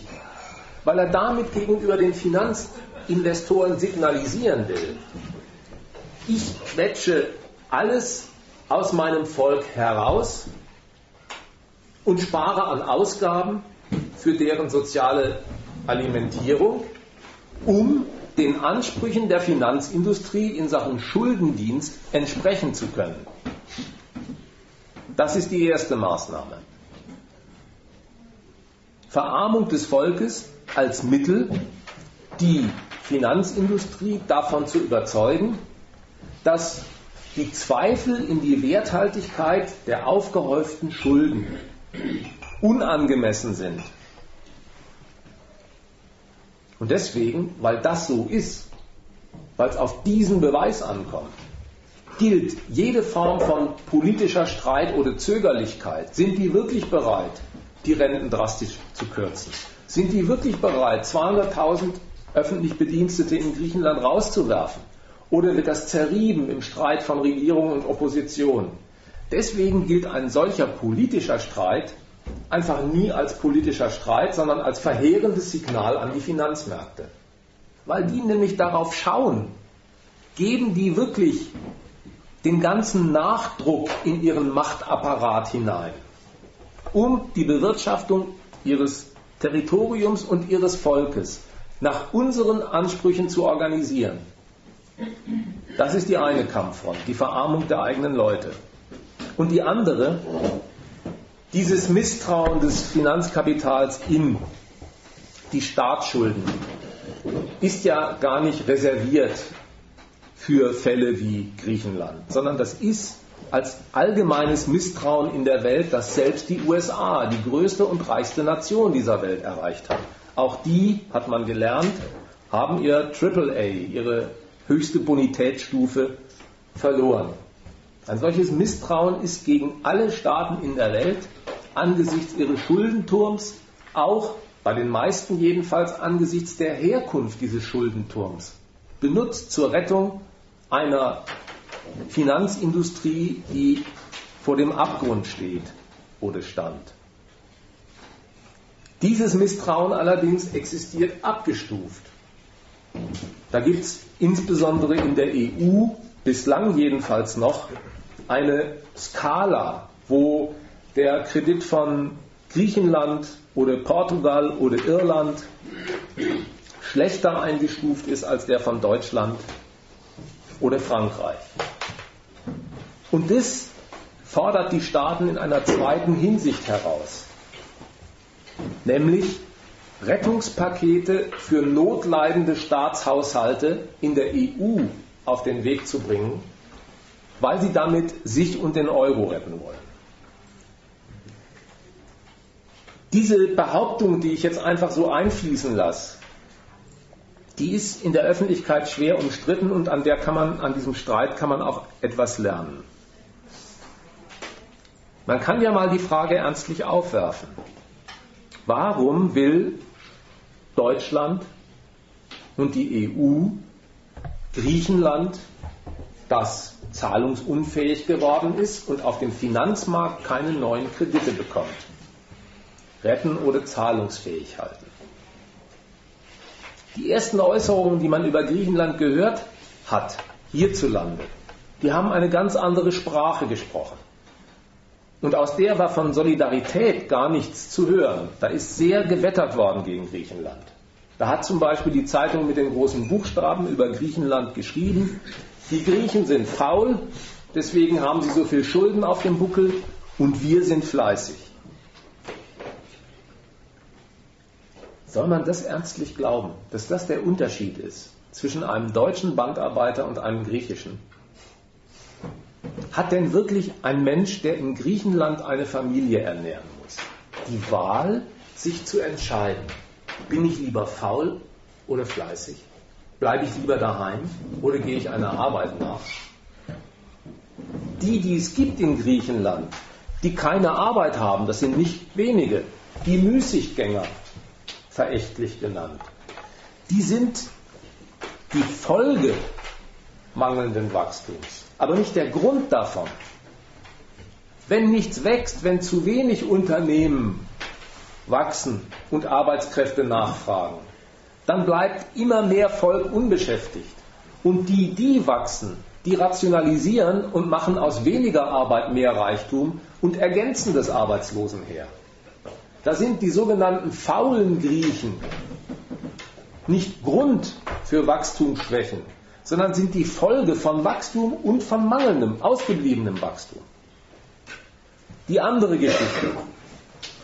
Die Griechen machen Schulden, wir sind sparsam, die guten Deutschen. Es ist doch ein Hohn auf die wirkliche Welt.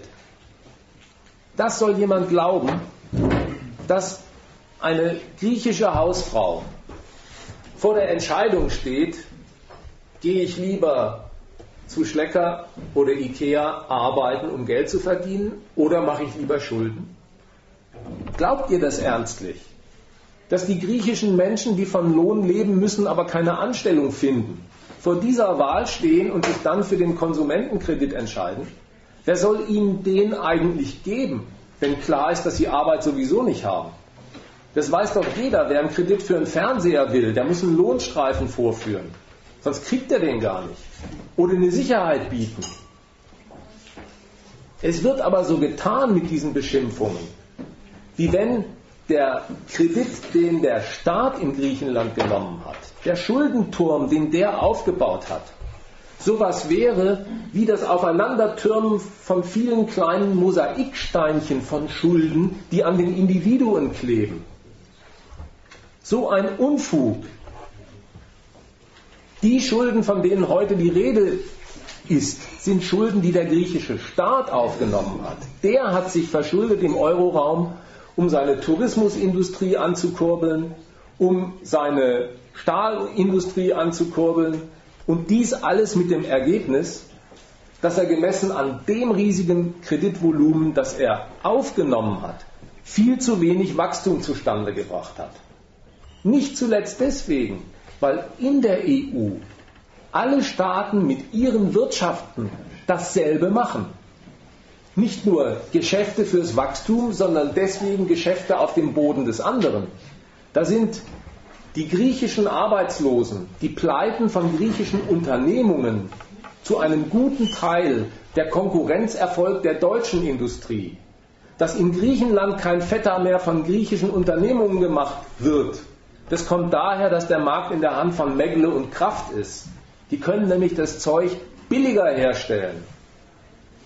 Also ist das, was die quasi Schmach der Griechen ist, viel zu viel Kredit, viel zu wenig Wachstum, weder das Ergebnis von Müßiggang oder Faulheit, sondern das Konkurrenzergebnis zwischen diesen Nationen.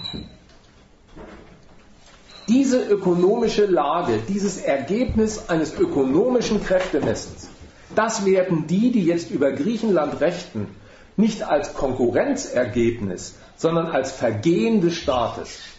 Die sagen, das ist ein Vergehen des Staates, der sein Volk nicht genug herangenommen und ausgesaugt hat, sondern immer zu viel Gehalt und Rente ausschenkt.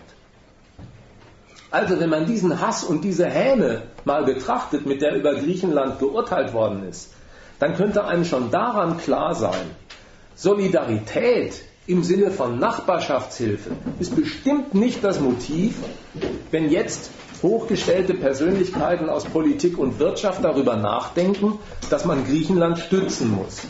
Und das geben sie heute ja auch unumwunden zu. Jeder sagt in jeder Talkshow, wir retten die Griechen nicht wegen der Griechen, sondern wegen uns. Das machen wir nicht deretwegen, das machen wir unseretwegen. Ja, was ist denn für uns so wichtig an Griechenland? Da gibt es ja auch viele, die das bezweifeln und sagen, das sind ja nur drei Prozent gemessen am Bruttoinlandsprodukt der gesamten E U, das kann man doch wegwerfen, das Teil. Nein, die erste Fraktion sagt, das ist wichtig und zwar wegen der Rettung des Euro. Vielleicht lohnt es für einen Moment mal auf das Argument zu blicken, weil das nämlich auf die Kontroverse unserer bereits gelaufenen Diskussion zurückführt.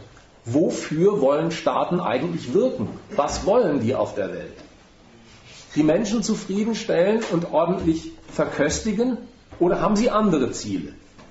Was soll man sich denn darunter vorstellen, wenn die sagen, wir wollen den Euro retten? Was wollen die denn damit? Warum ist ihnen dieser verdammte Euro so wichtig? Da merkt man, wenn der Name schon fällt, da geht es nicht einfach um eine Geldmenge, wie viel, da geht es um eine Geldart. Dieser Euro, in dem ja viele Länder, elf oder siebzehn oder wie viel das jetzt sind, gemeinsam wirtschaften. Wofür ist diese Geldart, diese Geldsorte so wichtig? Da haben sich konkurrierende Nationen in der E U auf den Standpunkt gestellt, sie wollen in ein und demselben Geld wirtschaften, denn wenn sie das tun, dann gewinnt jede Nation mehr ökonomische Macht, als sie auf sich gestellt je erringen könnte. Und damit werden sie Herausgeber eines Geldes, in dem in einem großen Euroraum gewirtschaftet wird, das so stark und gefragt ist, dass es Konkurrenz gegen den Dollar macht. Wie haben sie das gemacht? Sie haben einen Binnenmarkt erzeugt, Zollschranken zwischen ihren Ländern weggeräumt, damit größer werdende Unternehmen in einem vergrößerten Raum, ohne Hindernisse, ohne Zollabschottung, ihren vergrößerten Absatz auch verkaufen können. Sie wollten größere Unternehmen, die als Global Player taugen und bis nach Shanghai und in die U S A verkaufen. Und dann, so die Spekulation, wird die Wucht dieses vergrößerten Wachstums in einem Raum von siebzehn Nationen, der nicht mehr durch Zollschranken Hindernisse aufbaut, so mächtig, dass die Finanzinvestoren aus aller Welt zu dem Urteil kommen, wo so viel wächst, wo so starke Unternehmungen zu Werke gehen, da lohnt es sich zu investieren. Da geht man hin. So attrahiert man weltweit Geld aus Japan, aus den U S A, aus den Scheichtümern, die investieren in den Global Playern der E U. Das hat funktioniert und der Euro ist damit zu einem Geld aufgestiegen, das nach dem Dollar zur zweitstärksten Reservewährung geworden ist. Da gehen Finanzanleger rein, investieren dort, beglaubigen die Güte dieses Geldes und für die Staaten, die das Geld herausgeben, wird sowas wie ein Märchen wahr. Die werden darüber nicht nur reicher, es läuft einfach mehr Geschäft und weil mehr Geschäft läuft, wird immer noch mehr Geld aus dem internationalen Geschäft angesaugt. Sondern sie werden dadurch auch mächtiger. Sie haben nicht nur Zugriff auf viel mehr Wachstum, von dem sich Steuererträge abzweigen lassen, sondern die haben damit ein Finanzkapital, das in eben dieses Geld und diesen Raum investiert. Bei denen können sie so viel Kredit nehmen, dass sie aus dem Stand ihre Kriege finanzieren können. Kreditmacht wächst denen darüber zu. Dieser Erfolg ist wirklich eingetreten, aber nicht für alle gleichermaßen. Weil dieses Geld, in dem jetzt alle wirtschaften, seine Wucht wirklich entfaltet hat, aber die verschiedenen Nationen, die in diesem Geld wirtschaften, die bilanzieren nach wie vor ihr Wachstum national und die Schulden, die sie machen, um das Wachstum daheim auf ihrem Boden anzufeuern, die bilanzieren sie auch national. Das heißt, jeder Staat, der im selben Geld wirtschaftet, hat eine eigene Rechnung. Wie viel Schulden hat der Staat und wie viel Wachstum ist bei ihm zustande gekommen? Und da stellt man fest, Griechenland ist ein Fall, wo bei vielen Schulden wenig Wachstum zustande kommt, als Ergebnis einer Konkurrenz im Wesentlichen von Euro-Staaten, die genau dasselbe Programm verfolgen, im Unterschied zu Griechenland, aber erfolgreicher und auf Kosten Griechenlands. Diese Geldmacht, die sie mit dem Euro haben, diese Geldmacht, die sehen Merkel und andere durch den griechischen drohenden Bankrott gefährdet. Also wenn sie Hilfe leisten an Griechenland, dann ihretwegen, nicht der Griechen wegen, des Euros wegen. Und die Merkel sagt, wenn wir jetzt nicht einspringen mit einem Rettungspaket, dann droht ein Dominoeffekt. Und wie sieht der aus? Das kann man sich von denen vorerzählen lassen. Wenn die Überschuldung Griechenlands zu einem Bankrott führt, also der Staat, weil er keinen Kredit mehr auf den Finanzmärkten bekommt, aber auch von Staaten nichts mehr geliehen bekommt, wenn das zur Zahlungsunfähigkeit dieses Landes führt, dann ist es ein Eingeständnis, dass die Schulden definitiv zu hoch und die Zahlungsunfähigkeit eingetreten ist. Und wenn dieses Eingeständnis einmal abgeliefert wird, an diesem Land, so sagen die Diskutanten da, dann steht der Zweifel als nächstes auf der Matte bei den Staaten wie Irland, Portugal, Spanien, Italien, Frankreich und so fort. Und wenn das dort auch dazu führt, dass die Staatsanleihen weniger gekauft oder nur zu höheren Zinsen gekauft werden, dann werden die Anleihen dieser Staaten entwertet, nicht nur die griechischen. Und wenn die entwertet werden, diese Anleihen, dann verfällt ja nicht bloß der Wert der Anleihen, die im Jahr zweitausendzwölf herausgegeben werden oder jetzt zweitausendelf, sondern der Wert aller Anlagen, die als Zehnjährige oder Zwanzigjährige unterwegs sind. Wenn das passiert, dann wird ein, eine riesige Schneise der Entwertung durch die gesamte Finanzwelt rauschen, die sich mit diesen Staatsanleihen vollgesogen hat. Und dann gibt es eine Finanzkrise und eine Bankenpleite und eine Massenarbeitslosigkeit. Und am Ende können die fallierenden Banken nicht einmal mehr die Ersparnisse der kleinen Leute herausrücken, wenn die vor der Bankschlange stehen.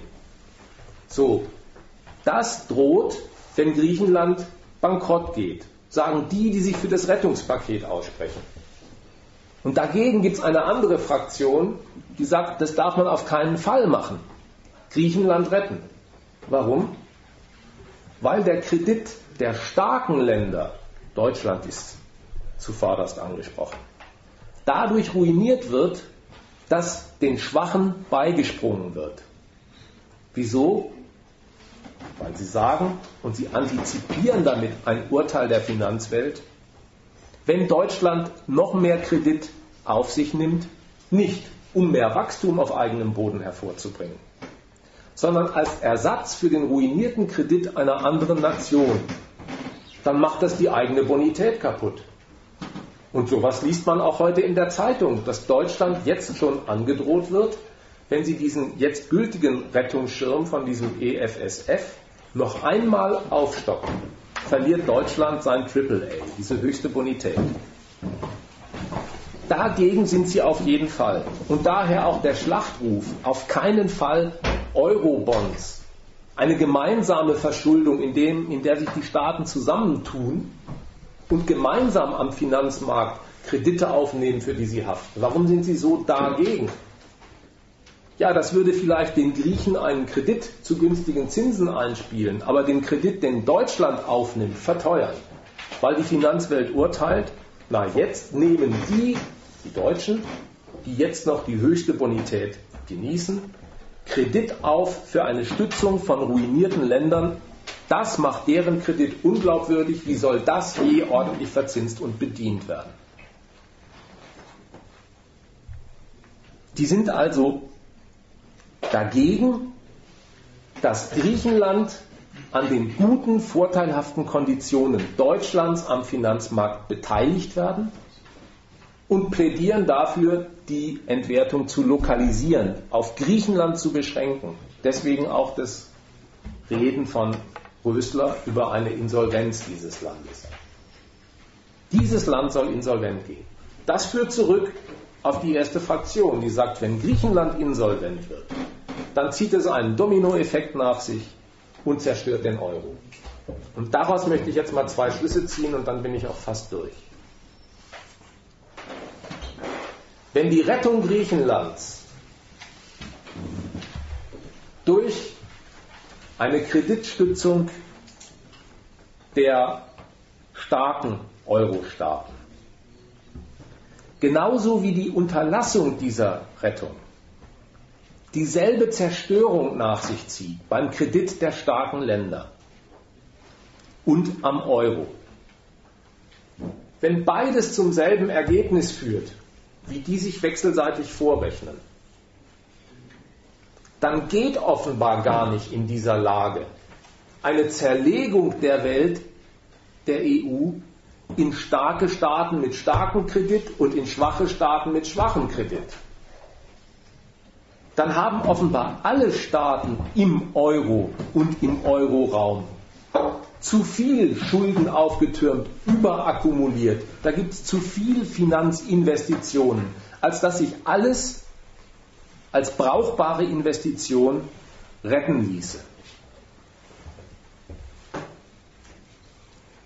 Die Theorie, die einem vorgeführt wird, stimmt also nicht.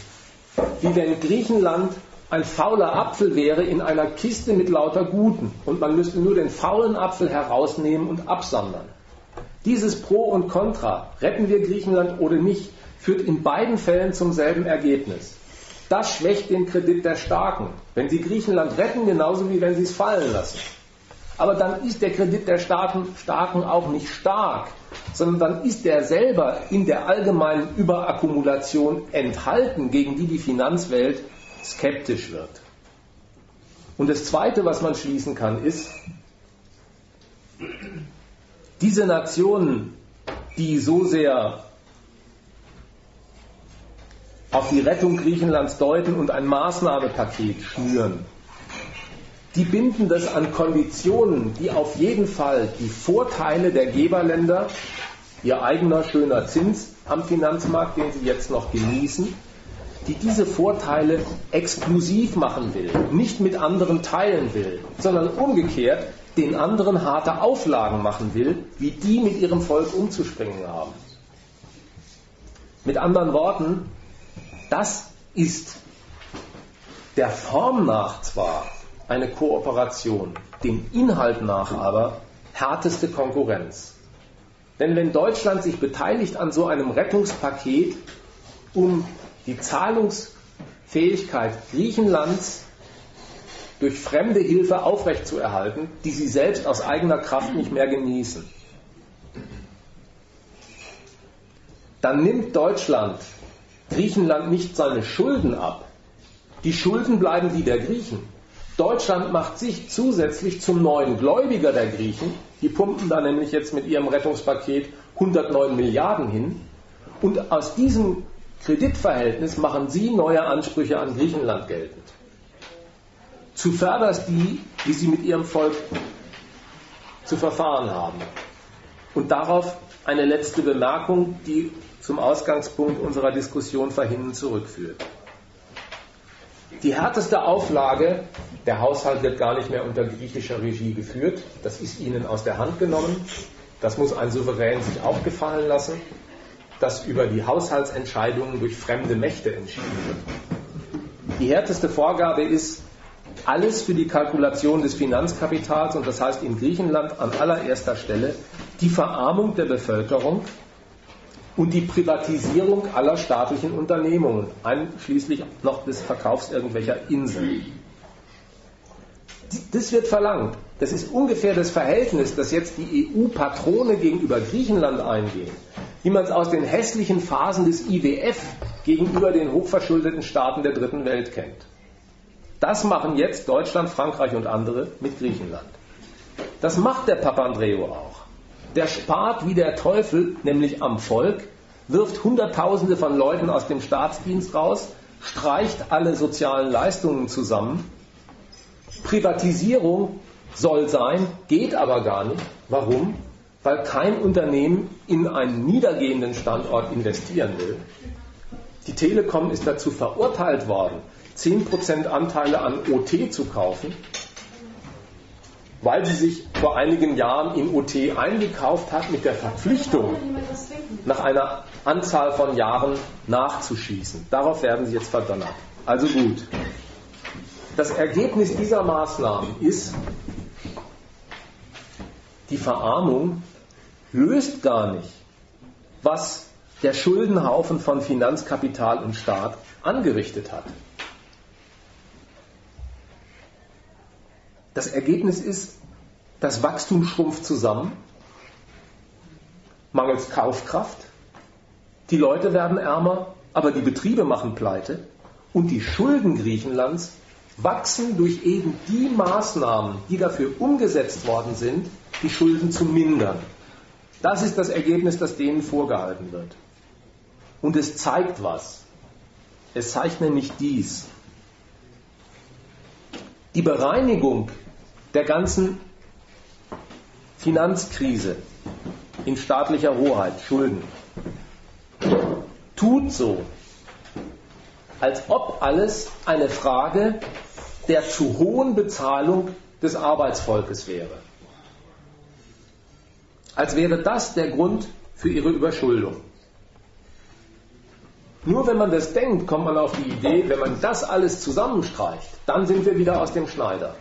Bloß die Gehälter, die der Staat gezahlt hat, die Pensionen, die dort gegolten haben, das Lohnniveau, das bei griechischen Telefonanbietern Gültigkeit hatte, das war vor der Krise überhaupt kein Einstellungshindernis. Das waren genau die wirtschaftlichen Größenordnungen, mit denen die gerechnet und ihr Geschäft und ihren Staat gemacht haben. Die waren überhaupt kein Hindernis für die Herstellung des Zustands, den sie jetzt eben diesen Löhnen und Gehältern zuschreiben. Der Lebensunterhalt der Leute, um es anders auszudrücken, ist nicht Grund für die Überschuldung. Der wird aber so behandelt, als wenn das wäre. Und das ist eine Verwechslung, die kommt daher, dass ein Staat immer dazu neigt, aus der Therapie seine Diagnose abzuleiten. Den Erfolg, den er eigentlich bräuchte, nämlich viel Wachstum, um seine Schulden wegzubekommen, den kann man nicht per Dekret herbeikommandieren. Aber die Verarmung der Leute, die Herrichtung eines Mittels für Wachstum, das hat ein Staat im Kreuz. Dafür hat er die Gewalt. Das kann er. Aber das sind zwei Paar Sachen. Wachstum erzeugen ist das eine. Mittel fürs Wachstum, Verarmung des Volkes, bereitlegen ist das andere und fällt mit wirklichem Wachstum noch lange nicht zusammen. Was also da jetzt passiert, ist, der Staat macht durch das Verarmungsprogramm seiner Bevölkerung als Kampf gegen seine Schulden eine Rezession, eine Wirtschaftskrise in seinem Land, an der man auch was entdecken kann über die Krise. Da wird nämlich die Entwertung, die dem Finanzsektor und den staatlichen Schuldtiteln erspart werden soll, an anderer Stelle durchgesetzt. Die Entwertung der ganzen Ökonomie, ihres Inventars, einschließlich der Bevölkerung. Die eine Ausnahme in diesem Kampf sind die Banken, die bei diesem Rettungspaket unbedingt ins Boot sollten, aber unbedingt freiwillig. Sowas erregt leicht den Volkszorn und manche Erwiderungen heute Abend hier haben ja in die Richtung gedeutet. Die Kleinen hängt man und die Großen lässt man laufen. Aber versuchen wir doch mal eine ehrliche Antwort auf die Frage. Warum werden die Banken in dieser Frage so zuvorkommend behandelt? Denen wird das Angebot gemacht. Verzichtet doch bei den griechischen Staatsanleihen auf zwanzig Prozent eurer Forderungen. Dafür garantieren wir, die E U, die anderen achtzig Prozent. Das ist ein freibleibendes Angebot an die Bankenwelt. Das müssen die nicht annehmen. Man wünscht sich das. Warum ist das so? Warum unbedingt freiwillig? Weil ein Staat bereits im Vorfeld seiner Rettungsmaßnahmen das Plazett der Banken, das Okay der Banken haben will, dass alles das, was er da an Rettungs- und Stützungsaktionen auf den Weg bringt, im Einklang ist mit den Kalkulationen der Finanzwelt, sodass die einsteigen. Denn deren Vertrauen will er ja zurückgewinnen. Deren Vertrauen braucht er, weil er von deren Kredit abhängt. Und der fließt nur, wenn die der Zinsquelle Staat trauen. Und deswegen ist gegenüber diesen Brüdern der Zwang so verpönt, der umso drastischer ausfällt gegen die andere Abteilung, nämlich das Volk, das sich gegen seine Rentenkürzungen und Lohnsenkungen auf der Straße bemerkbar macht. Und das Verfahren, die Härte nach unten und der einladende, wohltuend sanfte Charakter an die Adresse des Kapitals. Das ist nicht ungerecht, auch wenn manche Menschen das so empfinden, sondern wird dem kapitalistischen System vollständig gerecht. Das Kapital und schon gleich das Finanzkapital sind einfach kein Lebensmittel der Massen, sondern die Massen sind das Lebensmittel dieses Kapitals und man kann es jetzt anschauen. Dafür werden sie verschlissen. So. Damit mache ich jetzt erstmal.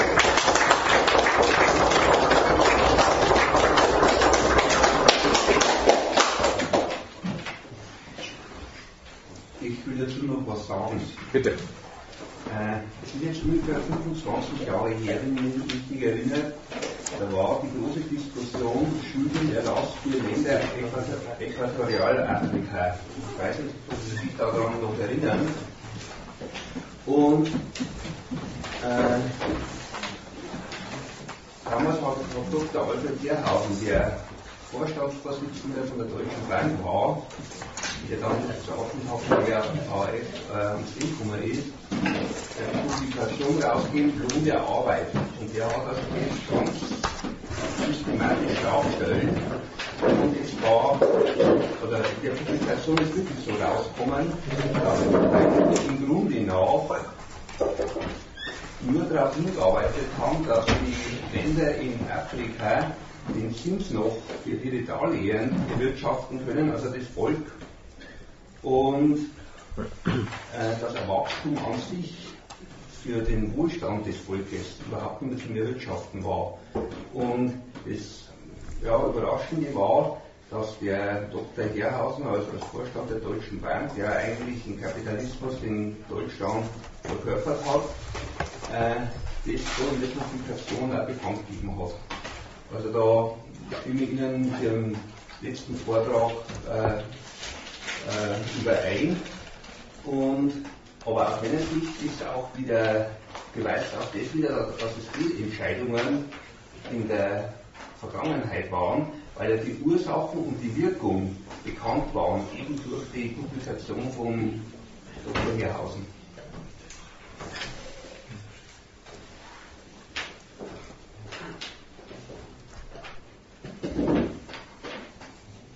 Das lasse ich jetzt einfach mal so stehen, weil es zurückführt auf den bereits diskutierten Punkt, ob es Unfähigkeit von Entscheidungsträgern oder Investoren ist, die diese Lage herbeiführt, oder ob das Ganze Gründe, ein System hat. Ich wollte eigentlich nur dazu anmerken, dass es, ich habe mich auch viel mit dem Thema beschäftigt, gerade was man jetzt wieder gehört hat. Die Entwicklung, die man hört und die, die, die Fakten und die Tatsachen, die man bekommt, meiner Meinung nach, ähm, worüber man sich eher Gedanken machen sollte, nicht über das, was jetzt passiert und man, man diskutiert es und versucht, das in die Öffentlichkeit zu bringen, sondern die Sache ist, was passieren wird.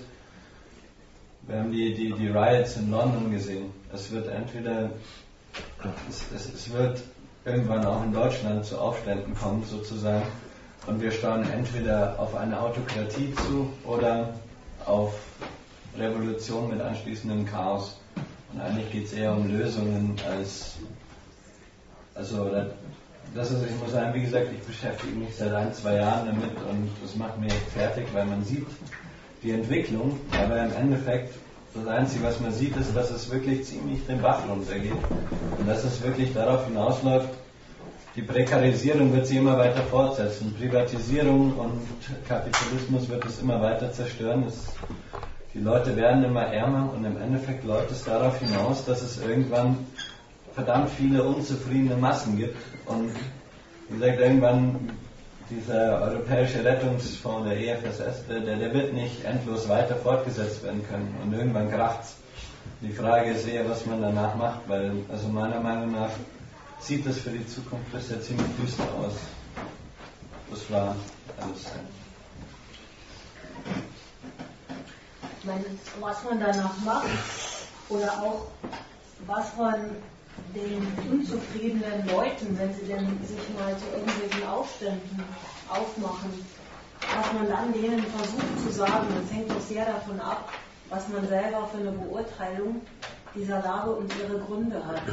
Also wenn man sagt, eigentlich ist dieses System dazu da, den Menschen Gutes zu tun. Es ist bloß leider durch ein paar Fehlentscheidungen gescheitert. Ne? Also wenn man bloß, wenn man diese Theorie hätte, dann würde man sagen, ja gut, da muss man eine Finanztransaktionssteuer einführen oder dafür sorgen, dass die, diese Fehlentscheidungen nicht mehr passieren. Wenn man das Urteil hat, das ist eine logische Konsequenz von diesem System und es hatte nie vor, die Menschen gut zu versorgen, sondern es hat sie immer hergenommen zu ihrem Schaden, um Geld zu vermehren, dann sagt man den Leuten, den Fehler, euch sowas wieder einzurichten, den macht ihr auf keinen Fall bitte. Also insofern kann man sich doch gar nicht um Lösungen bemühen, ohne äh, eine Erklärung dessen zu haben, was jetzt läuft, oder beziehungsweise umgekehrt, aus der Erklärung dessen, was jetzt läuft, folgt doch die Lösung automatisch.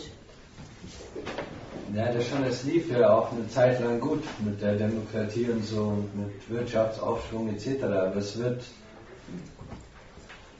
ich weiß nicht, das, ich sehe einfach nur, dass, dass das, das komplette System, das politische System, das mediale System, die Medien als vierte Gewalt sind abgelöst, die existieren nicht mehr. Und es wird einfach, es wird darauf hinauslaufen, einfach, meiner Meinung nach. Das ist, was soll sich denn bitte schön groß ändern? Man wird immer stückchenweise weitermachen. Ich meine, Eurobonds, die werden sie vielleicht in einem halben Jahr dann kurzfristig nur einfallen führen, bevor echt alles in den Arsch geht. Transaktionssteuer wird jetzt schon wieder von England verhindert, wird wahrscheinlich auch nur mit minimalsten Sachen ähm, gemacht. Dann im Endeffekt, die ganze Versteuerung ist im Endeffekt ein Witz, weil Großunternehmen ja wechseln. Ich meine, ganz letztens für die großen Facebook, die ja wirklich, ohne dass sie irgendwas machen im Endeffekt, aber die, die verdienen Milliarden und die zahlen zwei Komma fünf Prozent Steuern in Irland. Und sowas wird nicht geändert. Und sowas wird jetzt nicht irgendwie durch unsere Bundesregierung oder nach der nächsten Wahl auf einmal verändert. Da, da kommt keine, keine Änderung. Es wird immer so weitergehen und den Leuten wird es immer schlechter gehen und irgendwann wird es den Leuten genug sein. Oder sie, sie halten es nicht mehr aus und sie drehen alle durch und die Leute verrohen und die Leute werden asozial, wie man so schön sagt, und Plünderer und was weiß ich was. Aber, keine Ahnung, Alternativen sind nicht da. Also, ich finde es einfach nur beängstigend. Das ist eigentlich alles. Macht schwere Depressionen, der Scheißdreck. aber aber wenn, wenn, jetzt, wenn jetzt die Theorie stimmt, dass dieses System noch nie vorhatte, die Leute gut zu bedienen und das bei seinem Wunderwand funktioniert, und das hat ja jetzt wirklich lange sehr gut funktioniert, äh, das nicht damit verbunden war, dass, äh, dass die Menschen ein schönes Leben hatten. Ja? Dann hat man ja, ob es funktioniert oder ob es nicht funktioniert, äh, allen Grund der Welt, dem System seinen Untergang zu wünschen. Ja? Da muss man ja nicht erst dann erschrecken, wenn das System droht, nicht mehr zu funktionieren. Sondern da müsste man doch sagen, ist ja auch klasse, ne? Also, dass das mal nicht mehr funktioniert, das ist allerhöchste Zeit geworden.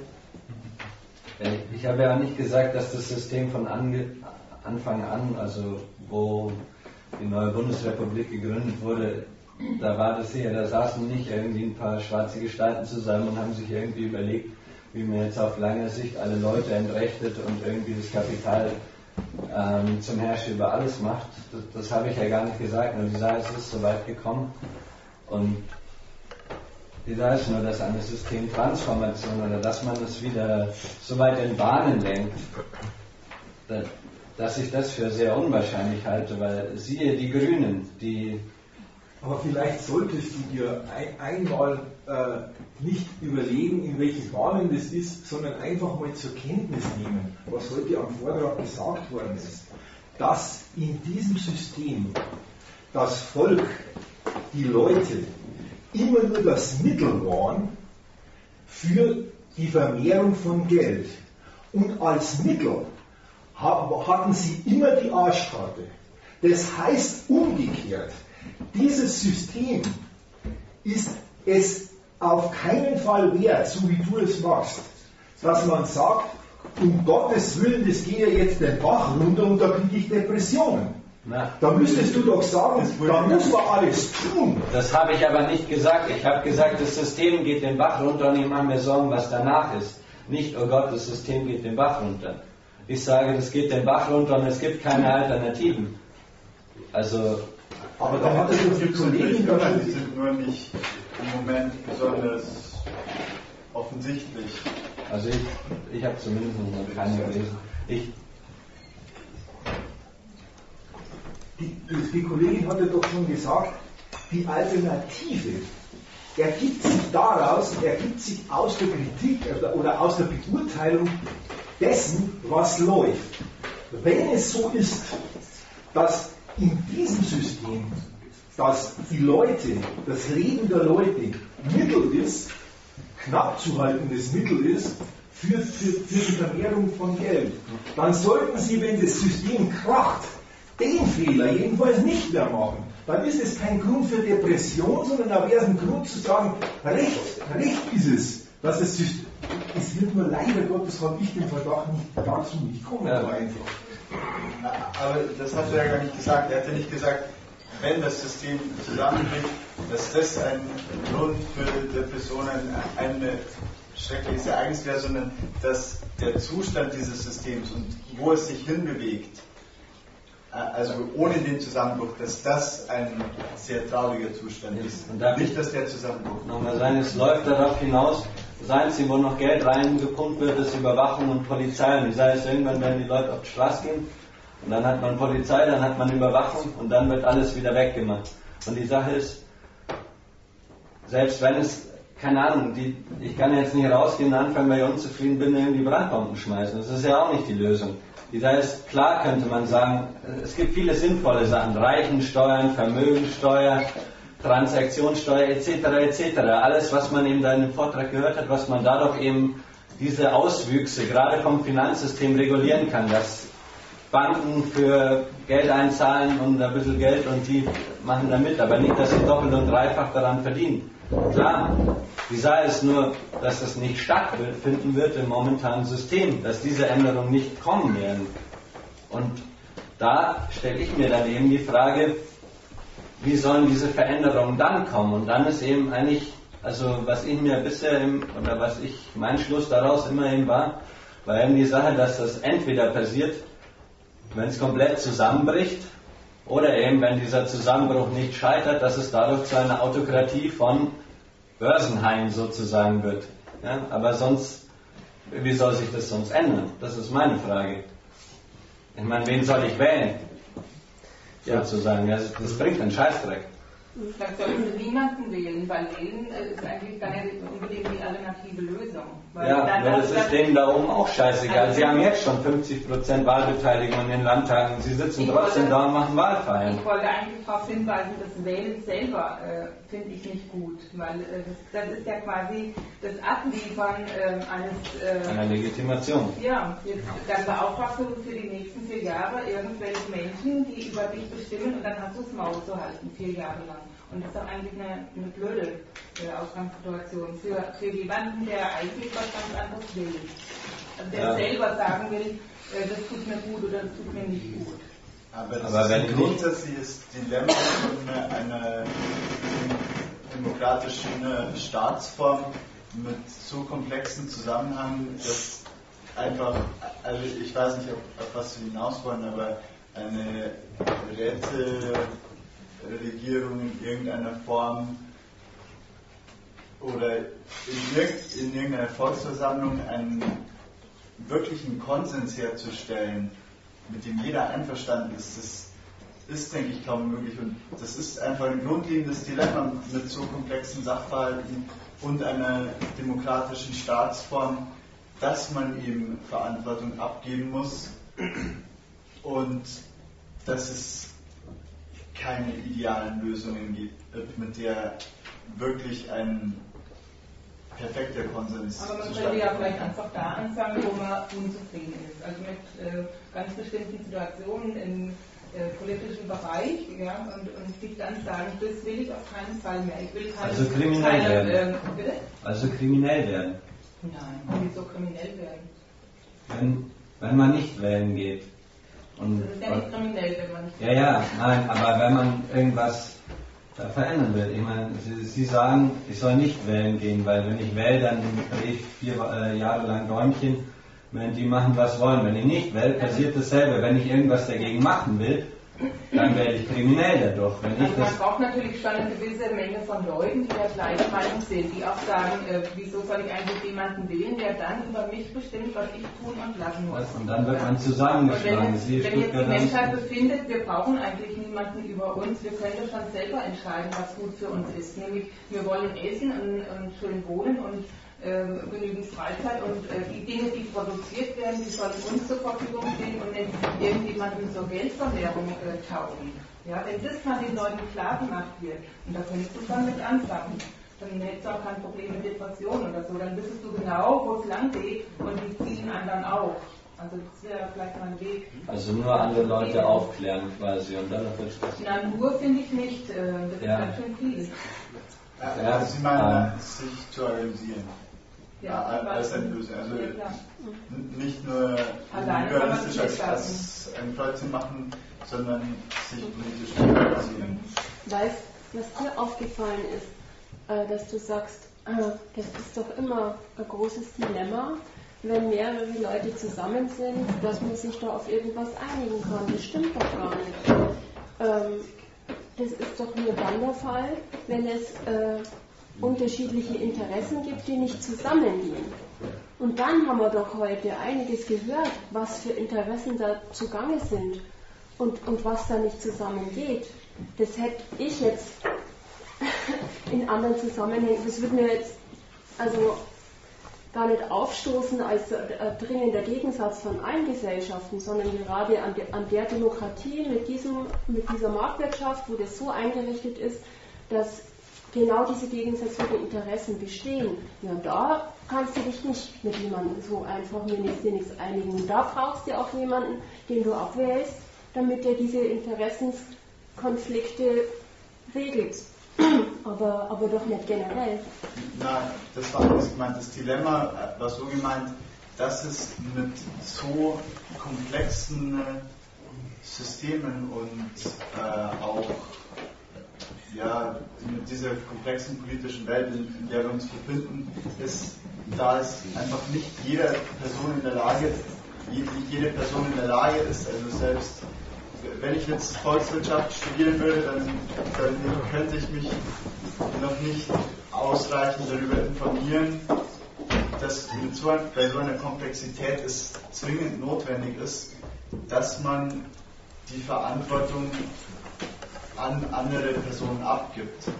So dass es notwendig ist und dass es nicht möglich ist, dass alle Entscheidungen von jedem einzelnen Individuum verstanden werden oder auch beurteilt werden. Das ist ein Dilemma, weil es, es wäre schön, wenn es wäre wie im Athen fünfhundert vor Christus, beziehungsweise wahrscheinlich war es dort auch nicht so, aber da waren zumindest noch Volksversammlungen, wo jeder Beteiligte kommen konnte, auch wenn es nur zehn Prozent der Aber weißt, wenn es bloß das ist, auch. dass du sagst, äh, es gibt komple- äh, komplexe Situationen, die nur von Fachleuten zu durchschauen sind, wenn es, will ich jetzt nochmal sagen, keinen Zweck gibt, der gegen mich gerichtet ist, dann ist es doch ganz was anderes, wenn ich einen studierten Fachmann abstelle und sage, er soll sich jetzt mal einen Kopf machen, wie wir, was weiß denn ich, ja, irgendwas bewerkstelligen können.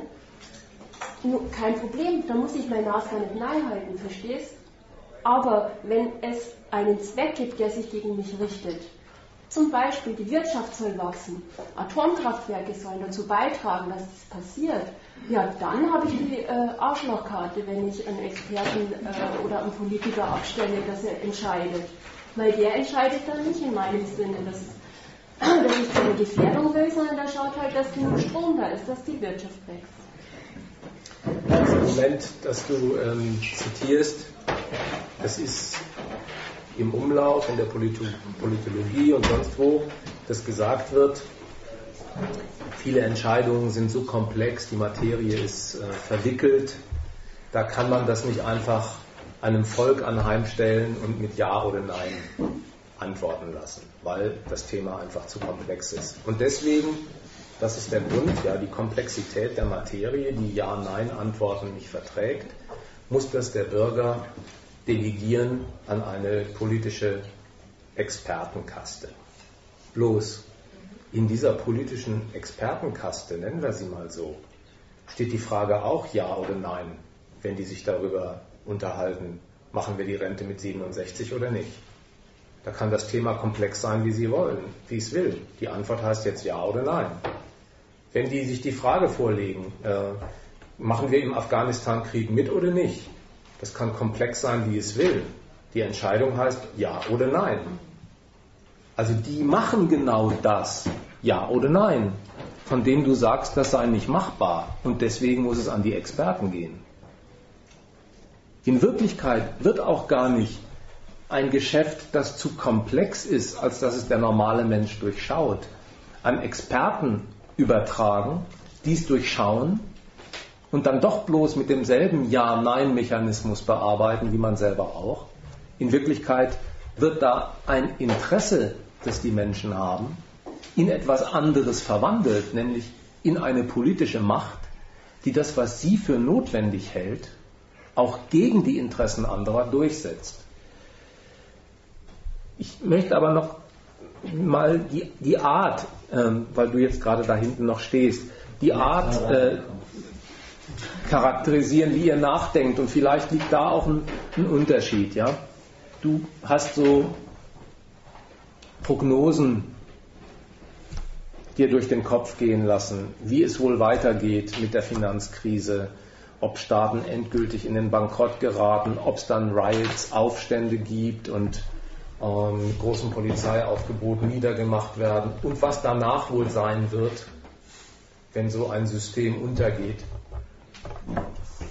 Ich will mich jetzt gar nicht in die Details dieser Entwürfe vertiefen, sondern möchte mal den Standpunkt charakterisieren und sagen, wie ich mich davon unterscheiden möchte.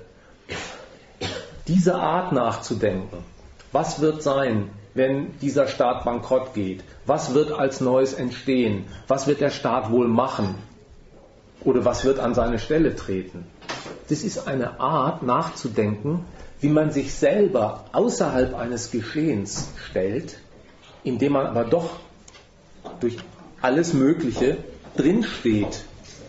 Man gehorcht politischen Gesetzen genauso, wie man seinen Verpflichtungen des äh, Finanzierens und Geldverdienens nachkommt. Man betrachtet sich, wenn man so nachdenkt wie du, quasi wie ein Externer zu einem Geschehen, von dem man sagt, wie das ausgeht, wie das ausfällt, das liegt ohnehin in der Hand anderer. Jetzt will ich nicht sagen, dass es nicht so wäre hierzulande. Ja, das ist schon so. Wie wir leben, wird maßgeblich bestimmt durch einen Staat, der sagt, Eigentum ist das oberste Gebot, wer kein Geld hat, muss welches verdienen. Was man dann vom Leben hat, entscheidet sich an der Kalkulation von Unternehmen. Können wir dich überhaupt brauchen mit deiner Qualifikation oder gehörst du zu den Arbeitslosen oder ins Prekariat? Das ist schon so. Nur, möchte man das denn? Will man denn wirklich sagen, was aus mir und meinem Leben wird? Naja, das hängt ganz davon ab, was andere Instanzen daraus machen.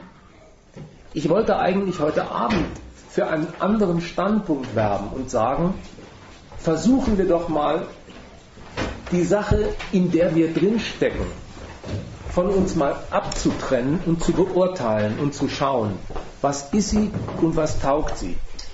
Und mein Urteil heute Abend war ein negatives, vielleicht vernichtendes. Mein Urteil fasste sich in den Satz zusammen.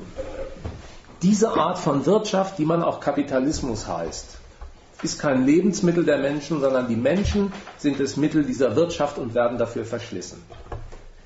Ich erwarte nicht von jedem, dass er das Urteil jetzt teilt, aber wenn man es teilen würde, würde man einen anderen Standpunkt einnehmen, als sich zu fragen, wie entwickelt sich wohl das, was die anderen Instanzen aus mir und meinem Leben machen. Dann würde man sich nämlich auf den Standpunkt stellen, ich will, dass dieses System so nicht weiter über mich das Sagen hat und an die Stelle dessen etwas setzen, was mir nützlich und gut erscheint. Jetzt gebe ich die schwächste Seite meiner Position bekannt. Ich habe das nämlich auch nicht im Kreuz. Und du wirst ganz schnell gegen mich einwenden. Und was machst du? Ja, die Mittel dazu, einen solchen Zustand herbeizuführen, habe ich in der Tat nicht. Aber das, was ich kann, ist, andere Menschen so anzusprechen, dass sie überhaupt einmal den Standpunkt einnehmen, die Tauglichkeit des Systems, von dem sie beherrscht werden und von dem ihr Leben gestaltet wird, ob sie es so wollen oder nicht, die Tauglichkeit zu überprüfen und, falls sie sich meinem negativen Urteil anschließen, das zu verwerfen und sich selber, sich selber nicht zum Betrachter eines Geschehens zu machen, das andere über einen vollstrecken, sondern sich selber auf den Standpunkt zu stellen, ich will etwas für Verhältnisse, die mir nützlicher erscheinen, zu tun. Ich gebe zu, dass, das habe ich ja als die schwächste Seite meiner Position bekannt gegeben, auch mir im Moment dafür gar nicht mehr zu Gebote steht, als zunächst einmal andere Menschen dafür geistig zu gewinnen, davon zu überzeugen. Aber dass es nicht wirkliche, praktische, wirksame Mittel gäbe, diesen Standpunkt umzusetzen, das kann man auch nicht sagen. Denn wenn eine ganze kapitalistische Geldvermehrungsmaschine von der Leistungsbereitschaft derer, die die Ausgeschmierten sind, lebt, dann ist die Aufkündigung dieser Leistungsbereitschaft auch das Austrocknen dieser Wachstumsmaschine. Und man kann nicht einmal in der Jetztzeit sagen, dass das nichts bewirkt. In Griechenland bewirkt das sehr viel, wenn ein Staat zwei oder drei Tage im Ausnahmezustand ist und einfach kein Rad mehr läuft in einer Fabrik. Aber dann hängt sehr viel davon ab, und das ist jetzt ein zweiter Punkt, der zwischen uns vielleicht eine Differenz ausmacht. Dann hängt sehr viel davon ab, zu welchem Zweck die Menschen ihre Leistung verweigern und sich mit den Wirtschaftskapitänen ihres Landes und ihren Politikern anlegen. Das ist eine Weggabelung, ob man meint, dieses System der Geldvermehrung, das ist das Übel, unter dem ich leide, oder ob man auf dem Standpunkt steht, das nicht korrekt gemanagte System der Geldvermehrung ist das Übel. Steht man auf dem zweiten Standpunkt, dann neigt man solchen Forderungen zu, wie du sie selbst erwähnt hat, hast. Wäre nicht eine Vermögenssteuer für die Reichen, eine Transaktionssteuer für die Kapitale, für die Börsenhaie, wäre nicht eine Tobin-Steuer auf Derivate das passende Mittel der Wahl, um aus diesen Verhältnissen erträgliche zu machen? Und das halte ich für eine Verfehlung. Weil nicht die Regeln, unter denen die Geldvermehrung funktioniert, das Übel ist, sondern die Geldvermehrung das Übel ist. Und weil das der Zweck des Regulators ist, des Staates, fallen auch die Regeln entsprechend aus. Verstehst du?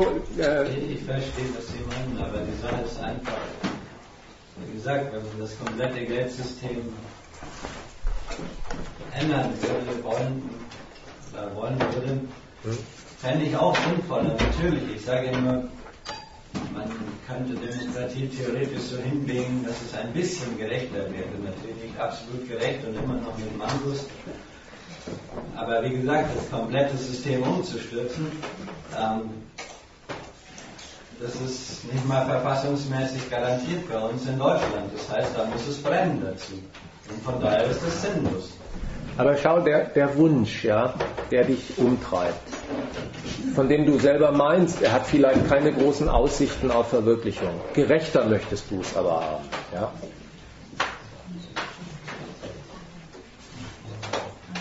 Den halte ich für verfehlt.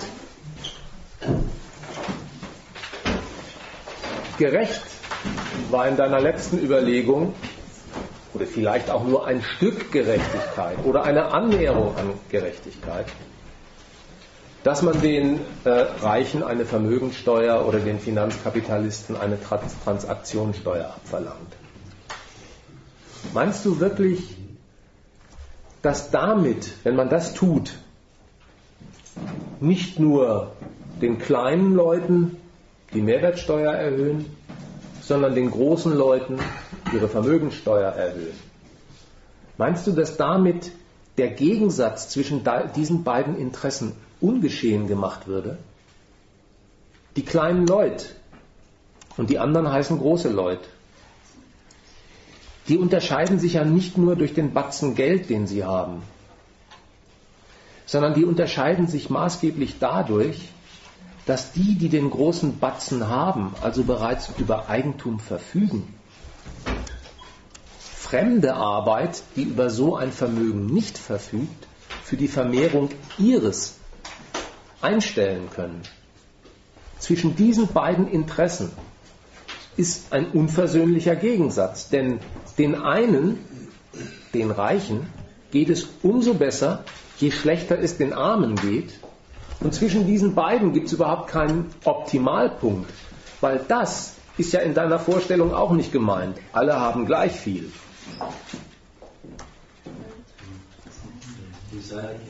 Sondern die einen sollen als besteuerte Banker weiterarbeiten, eben mit mehr Steuern, und die andere Fraktion als Arbeitnehmer und Kleinkreditnehmer. Ich hatte genauso gut gesagt, dass Banken wieder nur noch zum Sinn des Geld hinbringen und nicht weiter, kein Derivatenhandel, kein sonstiges. Aber was die Sache ist, wenn man so weitergeht, ähm, ist das, geht man zum Sozialismus über und sagt, okay, alle Leute, die vorher viel Geld verdient haben, werden an die Wand gestellt oder ins Gulag gestellt. Ein Helles. Der Rest geht weg und der, der Rest ist jetzt an der Macht. Das heißt, die Leute, die jetzt große Reden schwingen, sitzen danach um. Es ist, ich weiß nicht, ich finde es relativ hoffnungslos, das ist alles.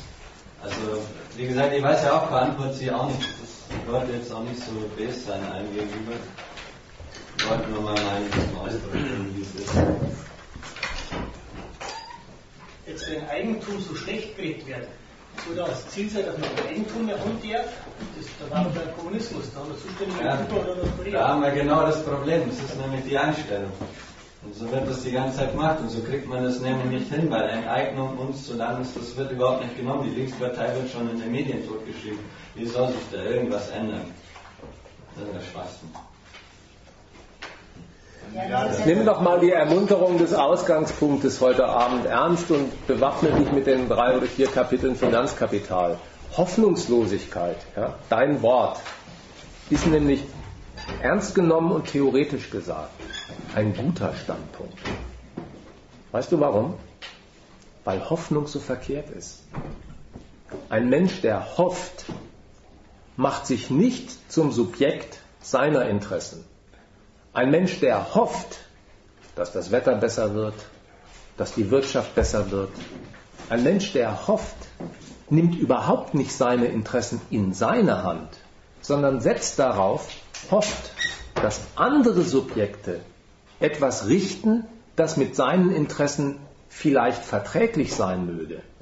Einer, der hofft, verändert und verbessert nicht, sondern überantwortet sein Geschick anderen Mächten, die das liefern mögen, auch wenn sie das gar nicht praktisch tun. Insofern ist Hoffnungslosigkeit eigentlich ein guter Anfang.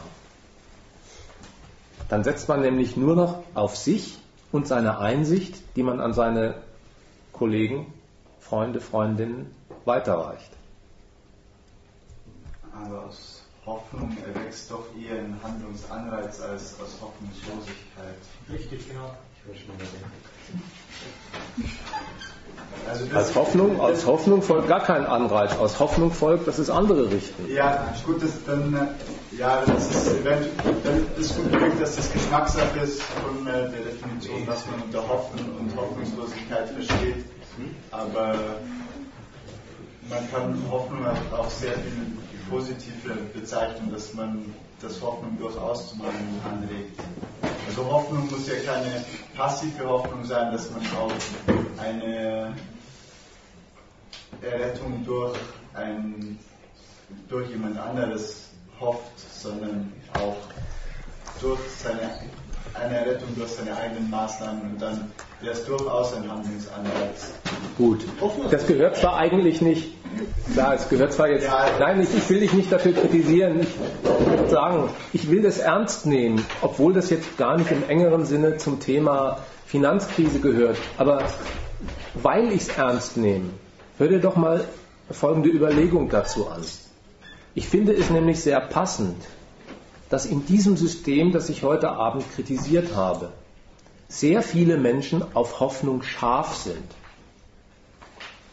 Jeder Mensch, gönn mir noch einen Satz und dann bist dran, jeder Mensch, auch in den einfachsten Verhältnissen, kennt zum Beispiel den Satz, ich hoffe wenigstens, dass es meine Kinder mal besser haben. Kennst du sowas? Ja. Ist verbreitet. Woher kommt sowas?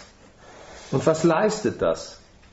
Das sind Menschen, die haben eine Lebensbilanz gezogen als Arbeiter, Familienvater, die nicht zufriedenstellend ausfällt.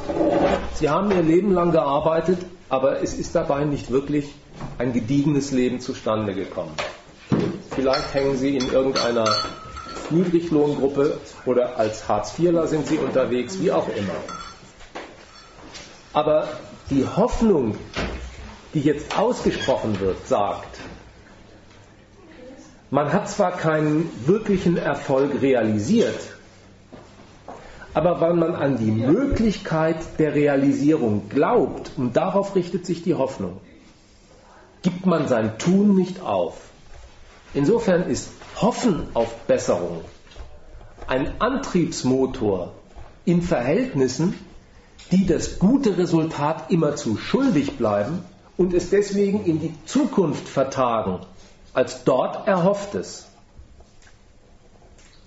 Kannst du damit was anfangen? Ja, aber mhm. das, das hängt ja von dem Objekt des Hoffens an, ab. Wenn man auf ein anderes System hofft, auf den Niedergang des Systems und auf ein, ein neues, dann wäre es ganz anders zu interpretieren.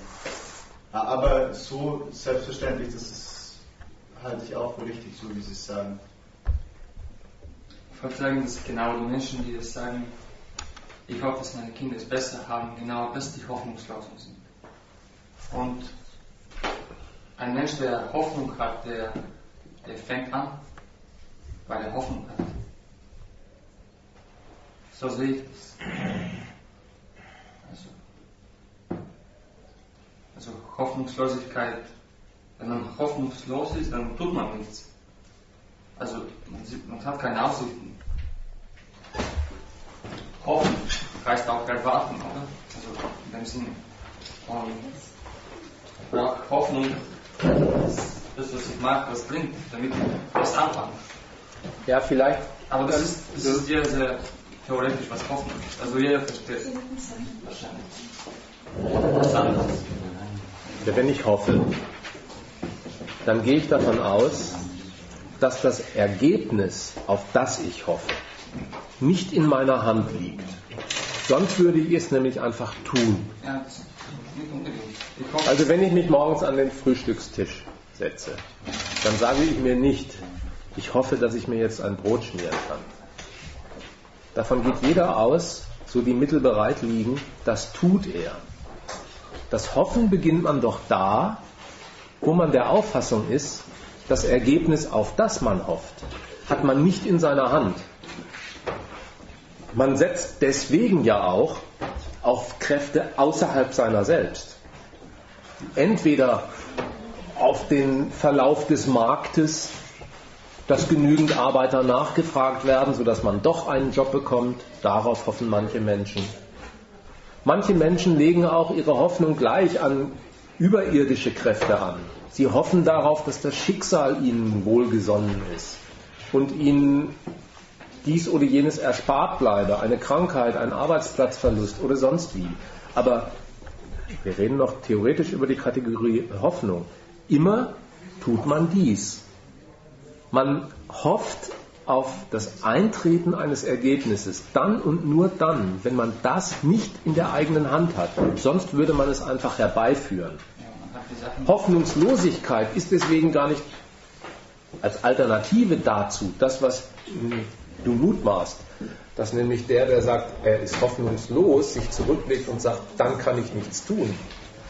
Einer, der sagt, also nehme ich die Sache in meine Hand, der setzt eben nicht mehr auf andere Mächte, sondern auf sich, auch dann, wenn er vielleicht gar nicht die Mittel in der Hand hat, jedenfalls nicht jetzt und hier, sein eigenes Ergebnis herbeizuführen.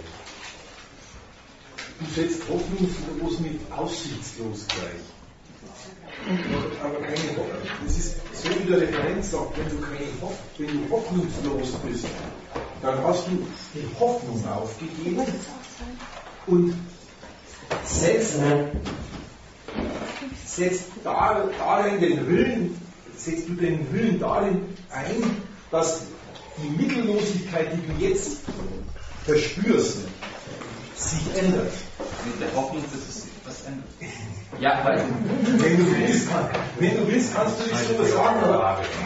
Worauf es doch angekommen ist, ne? Dass man sich jetzt nicht so zerfiedelt, was verstehen wir hier unter Hoffnung. Okay, okay, worauf es angekommen ist, ist doch zu sagen, äh, es ist ein Unterschied, ob man sich zu den Lebensumständen, in die man reingestellt ist, an die man sich nicht ausgesucht hat, an denen man auch erst einmal, ja, die kann man sich einfach mit dem Finger schnell ändern, ob man sich dazu quasi ähm, stellt, dass man sagt, ja, ich bin nicht der Herr davon. Ich hoffe, dass das mal für mich besser wird oder dass ich nicht allzu schlimm werde.